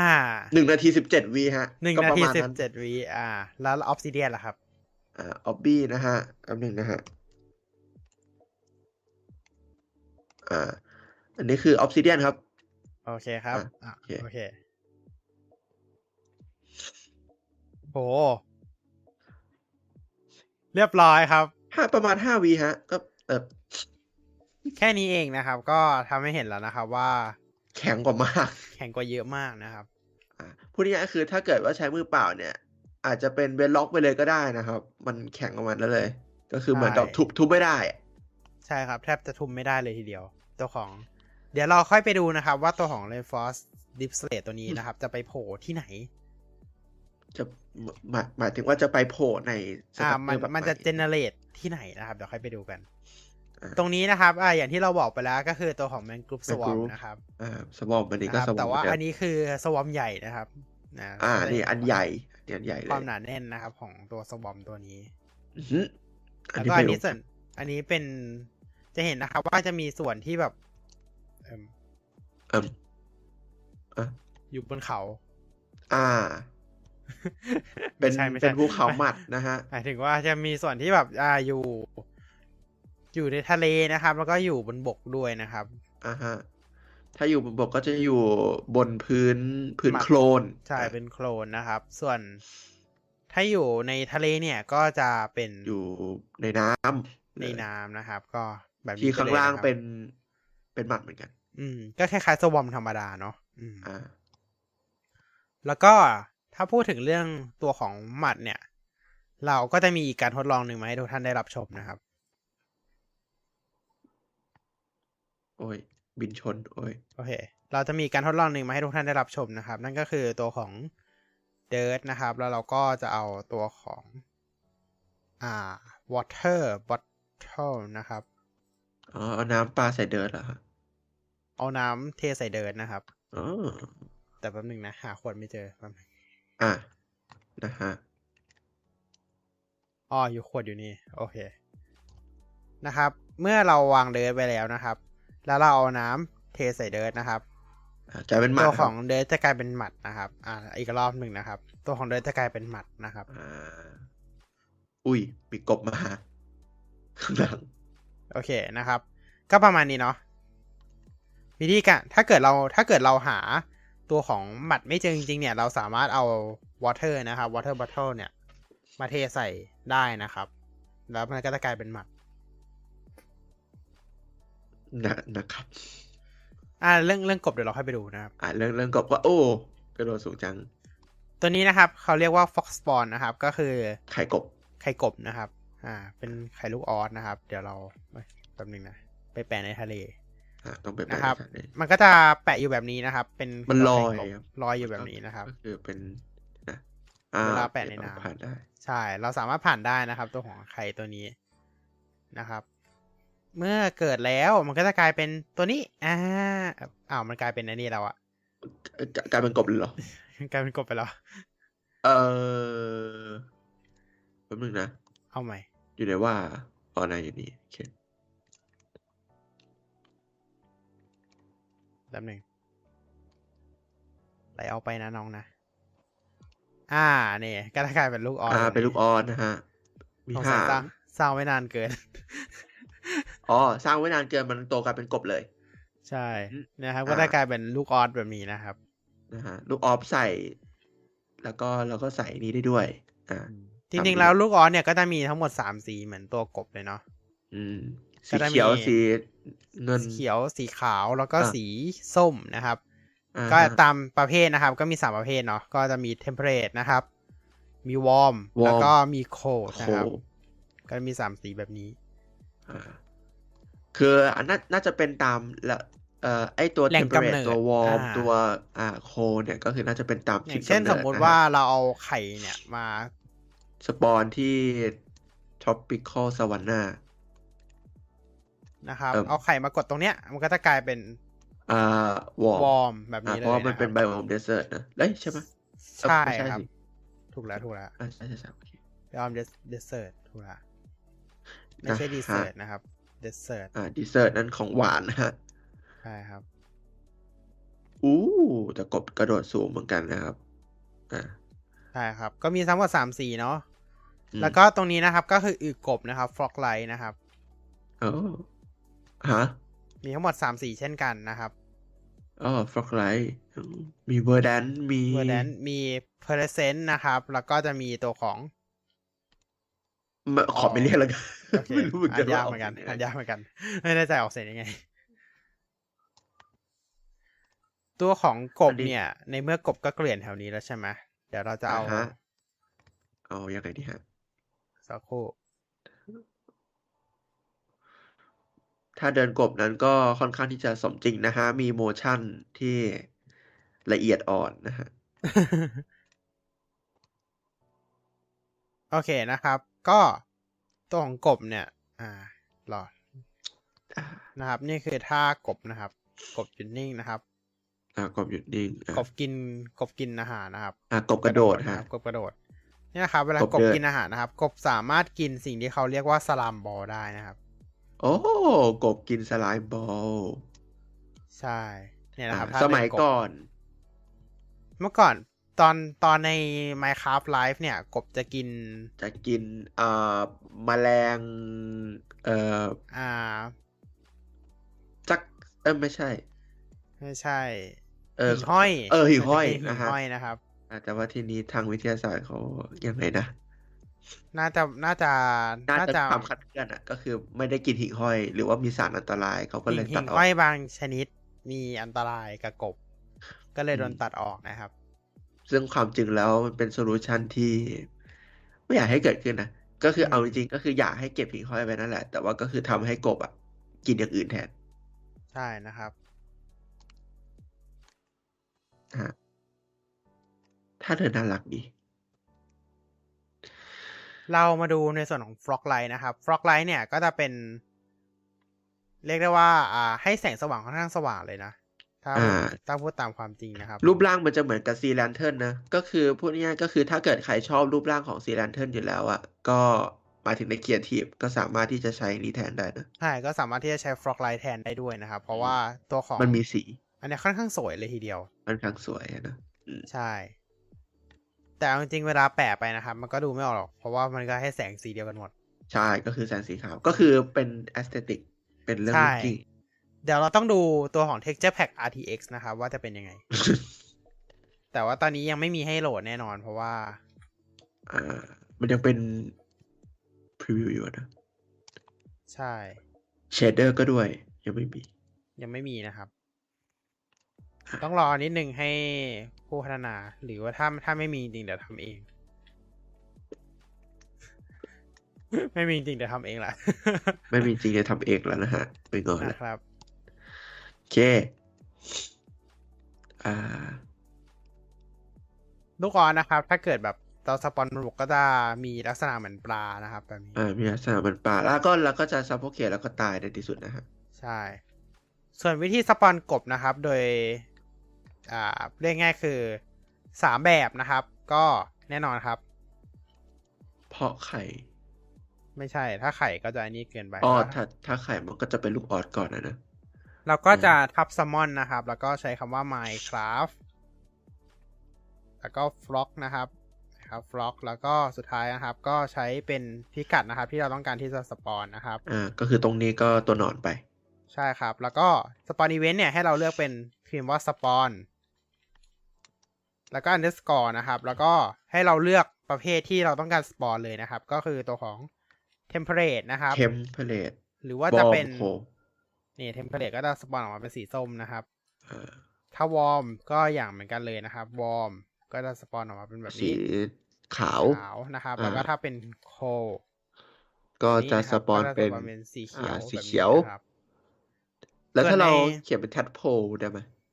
อ่าแทถ้าดเขีโพยนเป็นแทดโพจะสปอนแทดโพเลย อ่าจะจะสปอนแทดโพโอเคอ่าก็คือเหมือนกันสี่อันใช่สี่สี่อันแบบนะครับสี่แบบนี้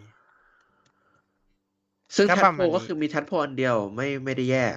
แทดโพมีสามแบบเหมือนกันอ๋อเหรออ๋ออืมอ๋อก็แยกแยกเหมือนกันนะครับโอเค ต่อไปต่อไป เรื่องของกบก็หมดแล้วเนาะก็ตอนนี้กบก็เปลี่ยนไปกินสลัดเกลือเลยนะฮะอะ กบแทนแล้ว เปลี่ยนไปกินสลามแล้วใช่ ไม่ได้กินหิ่งเอ่อหิ่งห้อยแล้วนะฮะ ใช่ โอเค ก่อนที่เราจะไปที่ Deep Dark นะครับ feature สุดท้าย เรามาดูในส่วนของ Allay ก่อนดีกว่า Allay เนี่ยเป็นม็อบที่ชนะใน mob vote เนาะ อะฮะ นะครับ อะ ในส่วนของ Allay เนี่ย ก็จะพบได้ตาม Pillager Outpost นะครับ ก็คือหอคอย Pillager นั่นแหละ จะทนขังอยู่นะครับ อะฮะ อ่า วิธีการนะครับ วิธีการ ให้เจ้า Array นะครับ ไปเก็บของแล้วก็ให้คลิกขวานะครับ ที่ Array นะครับ อ่า Array ก็จะถือของนะครับ แล้วเวลาเราโยนไปเนี่ยอะไรก็จะไปเก็บของแล้วก็มาโยนให้เรานะครับ อ่า แบบนี้นะครับ อ่าเราโยนไปปุ๊บอะไรก็จะบินตรงไปเก็บของนะครับ แล้วก็โยนกลับมาให้เราทันทีเลยนะครับฮะทำอะไรคลิกขวาที่ขวาที่อะไรแล้วเราก็โยนของแบบเนี้ย อะไรก็จะตรงมาเก็บของให้เรานะครับ ซึ่งนั่นหมายความว่าเราสามารถใช้กับตัวของระบบ Redstone ได้นะครับ ตัวของ Array เนี่ย อ่า อืม เราสามารถใช้ Array กับตัวของระบบ Redstone ได้ด้วยนะครับ ซึ่งแล้วแต่พวกแบบเลยนะครับว่าอยากอยากใช้เป็นแบบไหนนะครับ ตอนนี้ Array ก็ค่อนข้างเสถียรขึ้นกว่าเดิมเยอะแล้วเนาะ เพราะว่าก่อนหน้านี้จะมี Array นะครับ ที่ตัวทางของ Minecraft Minecraft Now เนี่ย ได้ออกมาแสดงนะครับออกมาโชว์นะครับ แล้วก็รู้สึกว่าจะไม่ได้เสถียรมากขนาดนั้นเนาะแต่ว่าอันนี้เสถียรแล้วนะ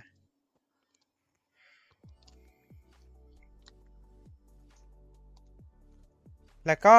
แน่นะครับว่า Array เนี่ยมีทั้งหมด 20 หัวใจนะครับ แล้วก็สามารถสปอนได้ 2 ที่ครับ ก็คือ Pillager Outpost นะครับ ในกรงขังแล้วก็ในส่วนของ Woodland Mansion นะครับ อ่าฮะ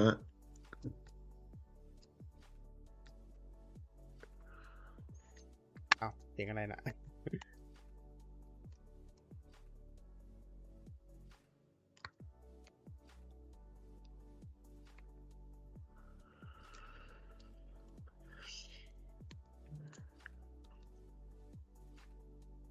และแน่นอนครับว่าเราสามารถใช้ตัวของโน้ตบล็อกนะครับ เพื่อล่อตัวของ Array นะครับ แทนการให้มันกลับมาหาผู้เล่นได้ด้วยนะครับ อ่า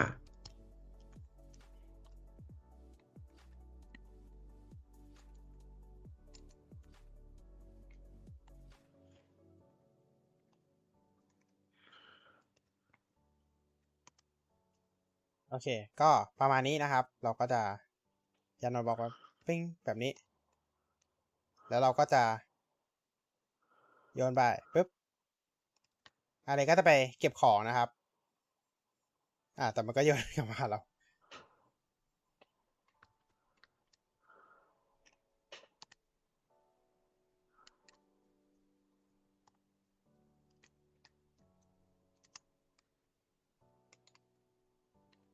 อันนี้ไม่แน่ใจเหมือนกันนะว่ายังไง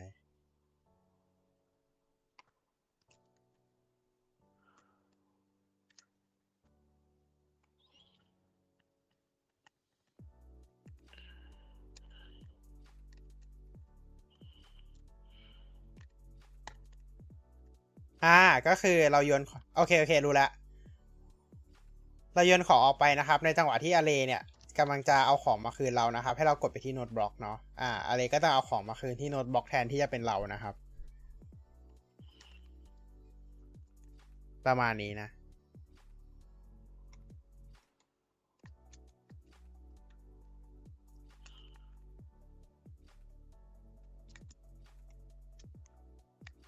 อ่า อ่า ประมาณนี้นะครับ อ่า มีเดโมให้ดูแล้วนะครับ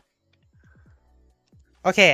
งั้นประมาณนี้เนาะสำหรับ Array อืมเราสามารถเอาระบบนี้นะครับ ไปใช้ในระบบ Redstone ของเราได้นะครับอ่าอาจจะใช้ในฟาร์มอะไรสักอย่างหนึ่งลองเอาไปประยุกต์กันดูนะ โอเค เราจะไปในพื้นที่ต่อไปกันแล้วนะครับ ก็คือ Deep Dark นะครับ ไปความเร็วเหนือแสง โอเคนะครับ เราจะมุ่งหน้าสู่ Caves and Cliffs part สามนะครับเอ้ยไม่ใช่ไม่ใช่ โอ้ปะโอ้โหโอ้โหเหนือเหนือแสงโอ้โอเคมืด มืดตื๋อๆเลยแป๊บนึงโอเค อันนี้คือ Deep Dark ของจริงนะครับก็คือมืดนะครับมืดตื๋อๆเลยนะฮะเดี๋ยวเฟกนะครับ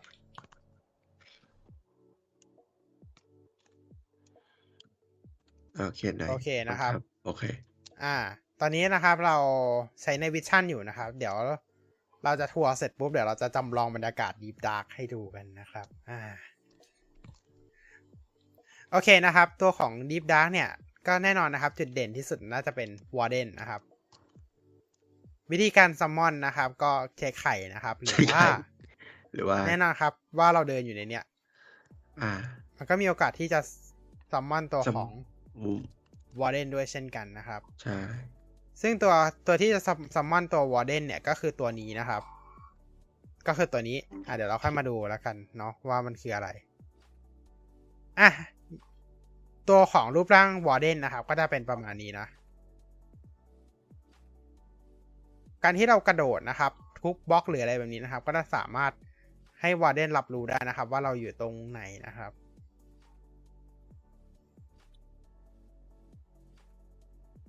นะครับ ดูรอบๆวอร์เดนนะครับ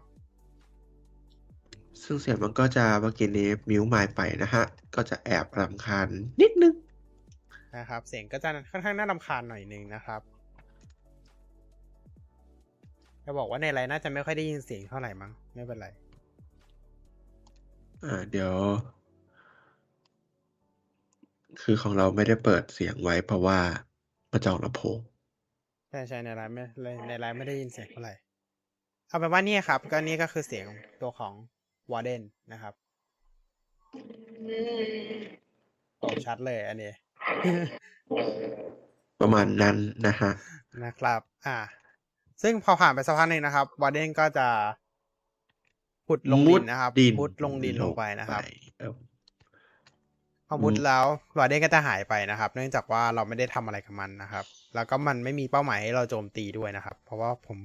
ขังไว้อยู่ ขังมันอยู่ ขังมันอยู่ในเออ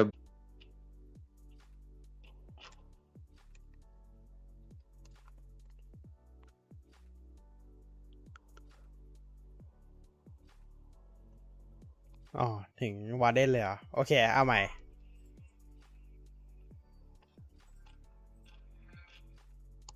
เอิม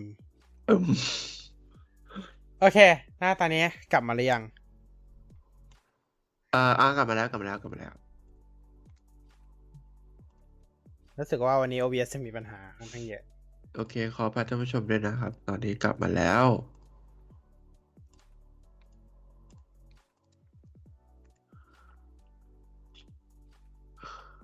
เดี๋ยวรอสักครู่หนึ่งนะครับ ขอเช็คอะไร ขอเช็คก่อน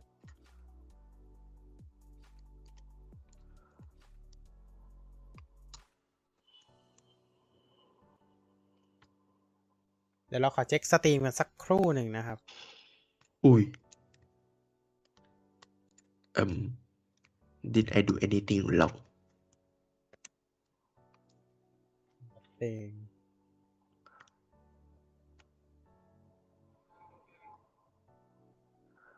ไม่รู้เหมือนกันว่า OBS ค้างด้วยเหตุผลอะไร โอเคนะครับ อะอย่าง กลับมานะครับ จากจุดเดิมนะครับ เมื่อกี้น่าจะค้างไปตรงนี้เนาะอืมก็ตัวของวาเดนนะครับ ก็ประมาณนี้เนาะนี่อ่า ตัววาเดนประมาณนี้ เสียงก็จะ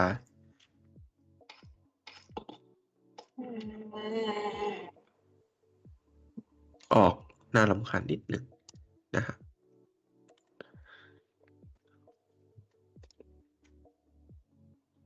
แล้วถ้าเกิดเราไม่ได้โจมไม่ได้มีโจมตีมันหรือ มันไม่ได้ทำอะไรกับเรานะครับเนี่ยครับวิธีโจมตีวาเดนวาเดนก็จะร้องแบบนี้นะครับดูสภาพอากาศข้างบนน่าจะฟ้าฝนฟ้าขนองนะฮะ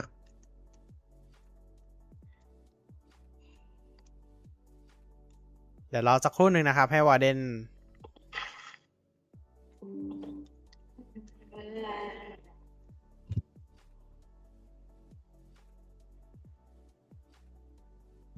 อ่านะครับพอผ่านไปสักพักหนึ่งนะครับวาเดนก็จะพุดจมดินหายไปนะครับ เนื่องจากว่าเขาไม่ได้มาทำอะไรนะครับ นี่นะครับก็ตัวคือตัวของวาเดนนะครับเมื่อกี้นี้จะได้ยินเสียงน่าจะได้ยินเสียงชัดเลย ชัดเลยใช่ ต่อไปนะครับก็คือตัวของ recovery compass นะครับ recovery compass เนี่ยก็พูดง่ายๆนะครับ ก็คือเป็นเข็มทิศนะครับ ที่เอาไว้กู้คืนของนะครับ จากจากการตายของจากการตายของเราเนี่ยถ้ไลกิดท์ไอเทมตกเนาะเอออ่ามันก็จะนำทางไปยังจุดที่เราตายล่าสุดนะครับ ซึ่งอ่า วิธีคราฟนะครับ วิธีคราฟก็ง่าย ๆเลยนะครับ ก็คือ ใช้ตัวของ Echo Chart เนี่ย ล้อมไว้ตรงกลางนะครับ แล้วก็ใช้ตัวของ Compass เนี่ย วางไว้ ตรงกลางแบบนี้นะครับ อ่าฮะ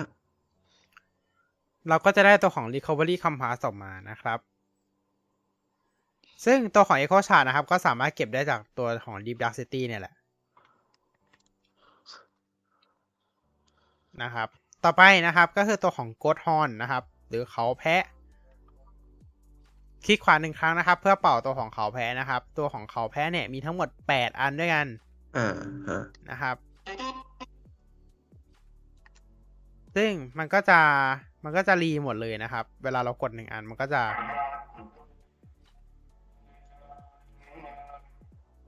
มีเสียงค่อนข้างเยอะนะครับ ให้เราเรียกสรร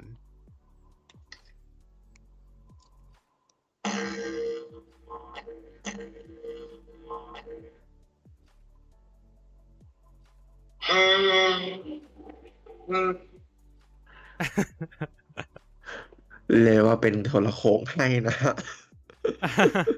เพราะว่าไมค์มันอยู่ข้างหน้าไมโครโฟน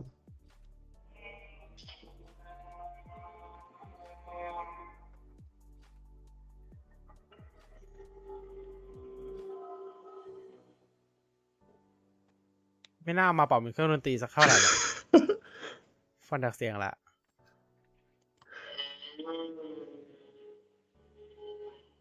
แล้วยิ่งอยู่ในบรรยากาศดีฟดาร์กนะโอ้โห สุดยอด ไม่ไม่ต้องไม่ต้องใส่ไอ้นี่แบบ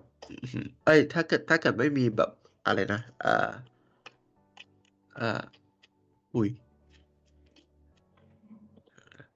อะโอเค ถ้าเกิดไม่มีตัว Night Vision นี่หลอนเลยนะครับ ใช่ อ้าวโผล่ขึ้นมาอีกแล้ววันเด็ดโอเคนะครับ ต่อไปเนี่ยก็ได้เป็นพวกบล็อกเกี่ยวกับสกอกนะครับ ก็แน่นอนครับ เป็นตัวตัวบล็อกของมันเองนะครับ ซึ่งเราก็จะพบได้ตาม Deep Dark แบบเนี้ยนะครับ ต่อไปนะครับก็เป็น Catalyst นะครับ ซึ่ง Catalyst เนี่ย เดี๋ยวนิกนิกนิก spawnอ๋อเฮ้ยนะ spawn ซอมบี้วัดสักสามสักสามตัวเอ่อ spawn ซอมบี้ตรงสักนี้ตรงนี้ตรงนี้ตรงนี้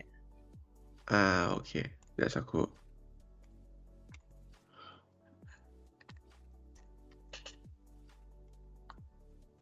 โอเคนะครับ เวลาที่เราฆ่าซอมบี้แถวๆเนี่ยเห็นไหมครับ เวลาที่เราฆ่าซัมบี้แถวๆ catalyst นะครับ ตัวของ catalyst เองเนี่ยก็จะทำการแพร่นะครับ ตัวของ sculk ออกมานะครับ เราฆ่าม็อบนะครับ ก็จะฆ่าเพิ่มตัวของอันนี้ออกมานะครับ นี่ก็จะเป็นเหมือนแบบตัวหัวเชื้อนะครับ แพร่กระจายออกมาประมาณนี้เลยอือหืออ่าตัวของอันนี้คือตัวของ Catalyst นะครับ ส่วนตัวของ Trigger เนี่ย ตัวของ Scotch Trigger เนี่ย ก็พูดง่ายๆนะครับ ก็คือเป็นตัวเรียก Warden นั่นแหละ ตัวซวยอ่านะครับ อันนี้ก็จะเป็นตัวเรียก Warden นะครับ ซึ่งเมื่อเราไปยืนเหนือมันนะครับ มันจะส่งเสียงร้องออกมาแบบนี้ หรือว่ามันได้รับสัญญาณนะครับ มันก็จะทำการส่งเสียงร้องออกมาแบบนี้อ่าฮะนะครับ แบบนี้เลยนะ เอ่อแบบแบบแบบนี้อืมซึ่งอันนี้นะครับ เราก็สามารถเรียก Warden ได้นะครับ แต่ว่าถ้าเกิดเรากดเราตั้งเองเนี่ย มันก็จะไม่สามารถเรียก Warden ได้นะ เพราะว่ามันไม่มี tag เรียก Warden นะครับอ่าฮะเพราะฉะนั้นเราสามารถเอาไปตกแต่งบ้านได้นะครับ เวลาที่เราสร้างขึ้นมาเออ่างนะตกแต่งสวยงามดีนะฮะใช่นะครับ ไม่มีทางที่ Warden จะ spawn ขึ้นมาได้นะครับ แล้วก็แน่นอนครับเซนเซอร์ก็ตามชื่อเลยครับ มันคือเซนเซอร์ที่เอาไว้ส่งสัญญาณไปยังตัวของอุปกรณ์อื่อุ้นยๆเนาะ โทษโทษ sorry อืม เช่น เซนเซอร์ส่งไปหาตัว ตัว มันอยู่ใกล้กันกันแบบแบบอ่าฮะอ่าต้องต้องน่าจะต้องหนีไป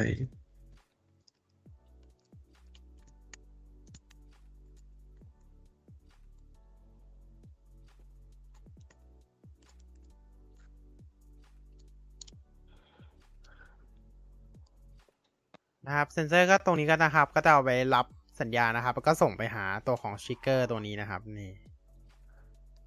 echo shard เมื่อกี้เราพูดไปแล้วนะครับ แล้วก็ต่อไปนะครับแผ่น disc นะครับ ตัวของ disc 5เนี่ยก็เป็นแผ่น disc ใหม่นะครับ ที่ถูกเพิ่มเข้ามาในเวอร์ชันนี้นั่นเองนะครับ ใครจำได้บ้างสมัยเบนล็อกไม่มีจุกบอกอ่าฮะ เดี๋ยวเปิดให้ฟัง ซึ่งอันแผ่นเสียงนี้นะครับ ก็เป็นแผ่นเสียงปริศนาเหมือนกันนะ หลายคนสันนิษฐานนะครับ ว่ามันเป็นเสียงที่มีคนเดินเข้าพอท่อไปนะครับ ใช่ไหมมันเหมือนเสียงเดิน อืม ใช่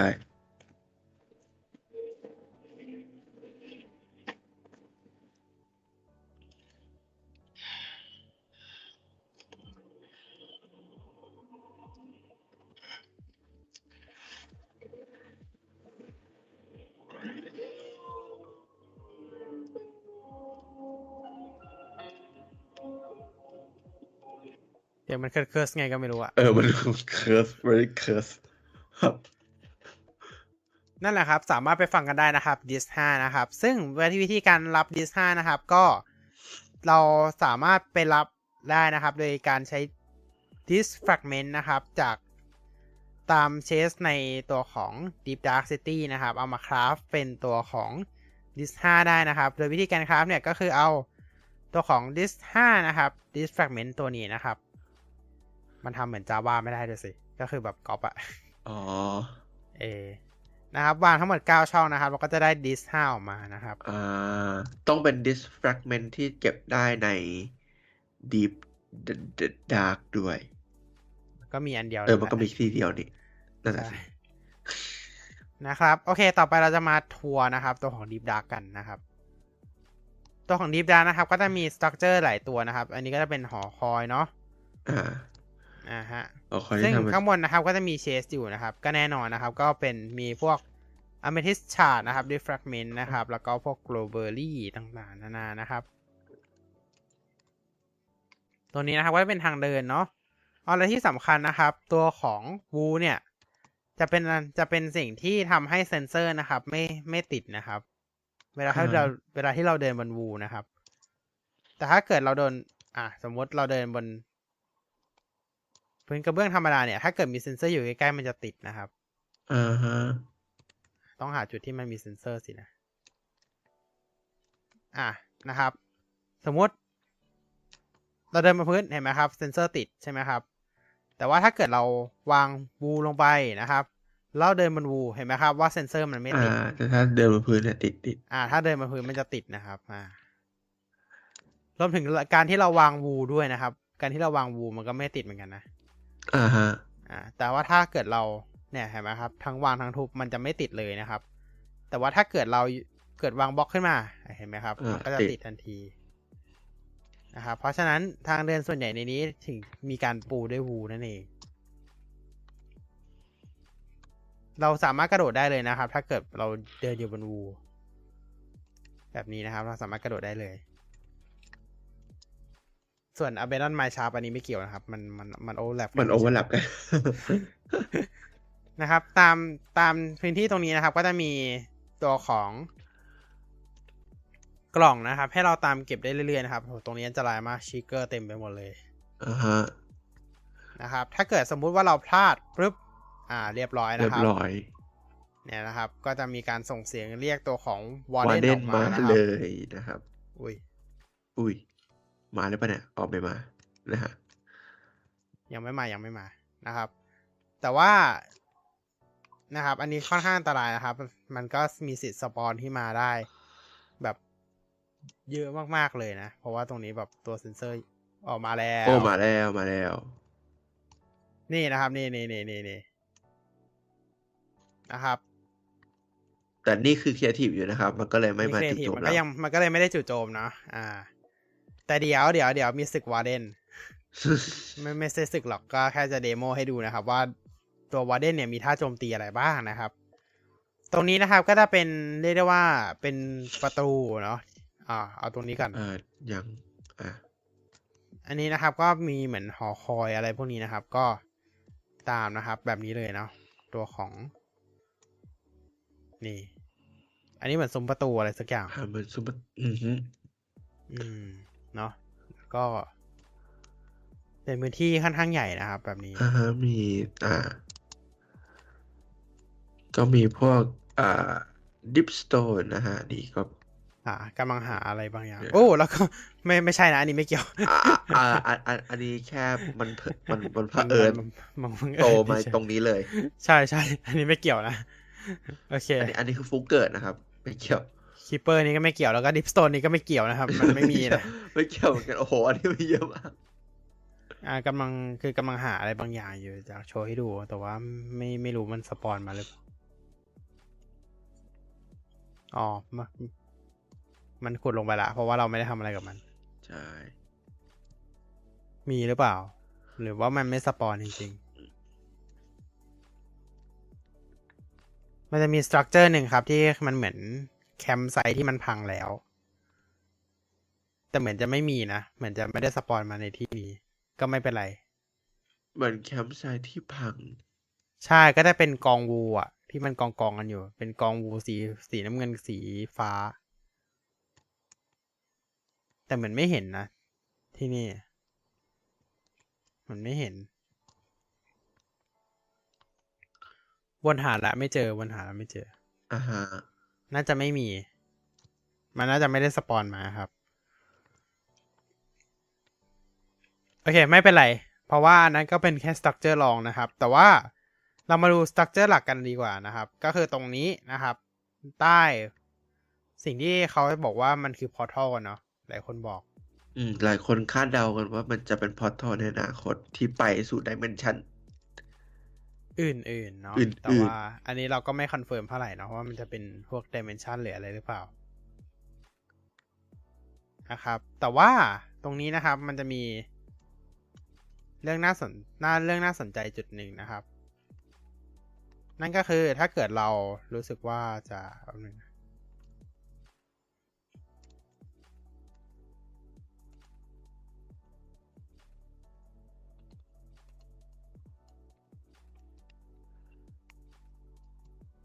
ติดไหมอะ ไม่ติดอะอ่า สโนบอล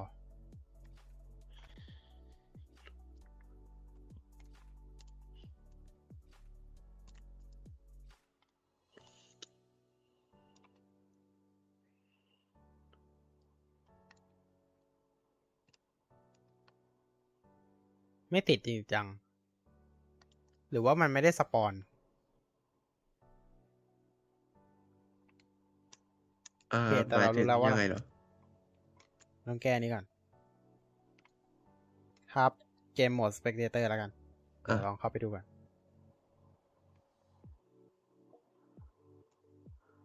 อะสปอนนี่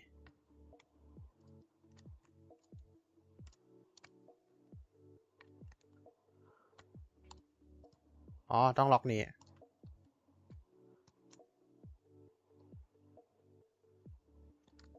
อเค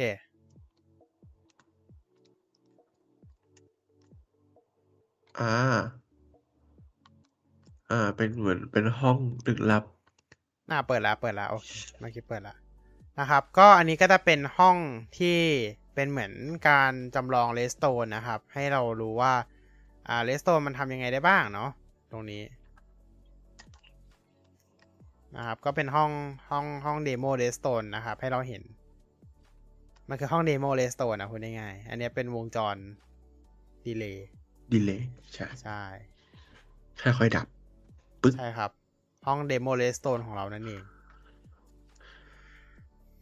ก็จะมีทั้งสองฝั่งเลยนะ อ่า เป็นห้อง demo redstone นะครับ ห้องนี้ไม่มีอะไร ก็ตรงนี้นะครับ ก็จะเป็นอ่าเหมือนกัน demo redstone เหมือนกันนะครับ แบบนี้ว่าถ้าถ้าผ่านกระจกมันก็ไม่มีอะไร อ่าแต่ถ้าผ่านวูเนี่ยมันก็ สามารถผ่านไปได้ อะไรแบบนี้นะครับ ก็เป็นห้อง demo redstone เนาะส่วนของ Java ก็มีเหมือนกันนะครับ เป็นห้อง demo redstone เหมือนกันแต่ว่า ตัววงจรจะคนละแบบเนาะเพราะว่าเลสโตนของ Java กับ Java กับ Bedrock ไม่เหมือนกันไม่เหมือนกันใช่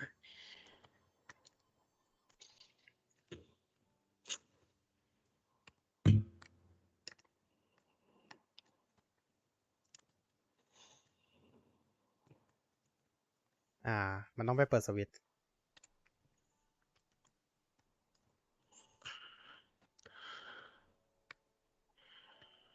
ก็ประมาณนี้แล้วกันสำหรับตัวของ Minecraft 1.19 นะครับ อ่าฮะนะครับ โอเค ซึ่งเราหาแคมป์ไซต์ไม่เจอนะครับ โอเค ไม่เป็นไรครับ เอาไม่เป็นแค่ไรนี้แล้วกันเนาะอ่า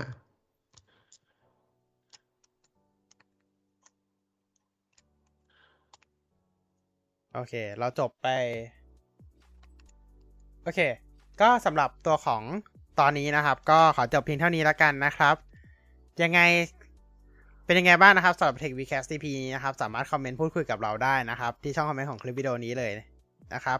สำหรับใครที่รับชมทางพอดแคสต์นะครับน่าจะก็สิจะประหลาดจะจะอย่าลืมนะครับ ติดตามข่าวสารนะครับ ได้ทาง Facebook นะครับ เราทิ้งลิงก์ไม่ได้อยู่ใน description ของคลิปวิดีโอนี้เลยนะครับ หรือว่าเสิร์ชใน Facebook นะครับ n i c o g o แล้วก็ AT b e s t a นะครับ สามารถติดตามข่าวสารได้จากที่นี่เลยนะครับ แล้วก็ ในวันพรุ่งนี้เที่ยงคืนนะครับ ก็จะมีงาน WWDC 2022 นะครับและอย่าลืมรับชมกันด้วยนะครับ แล้วก็สุดท้ายนี้นะครับ ถ้าใครชื่นชอบนะครับ อย่าลืมกดไลค์กดติดตามพวกเราด้วยนะครับ แล้วก็กด subscribe ด้วย อย่าลืมแชร์กันด้วยนะครับ เอาว่ากดทุกอย่างเท่าที่เป็นไปได้นะครับ นะครับ กดกระดิ่งด้วยนะคกรัดบกระดิ่งกดแจ้งเตือนนะครับสำหรับ t v c a s t EP นี้นะครับ ต้องขอตัวลาไปก่อนนะครับ พบกันใหม่คราวหน้านะครับพวกเราสองคนไปก่อนนะครับ สวัสดีครับ สวัสดีครับ 拜拜。拜拜。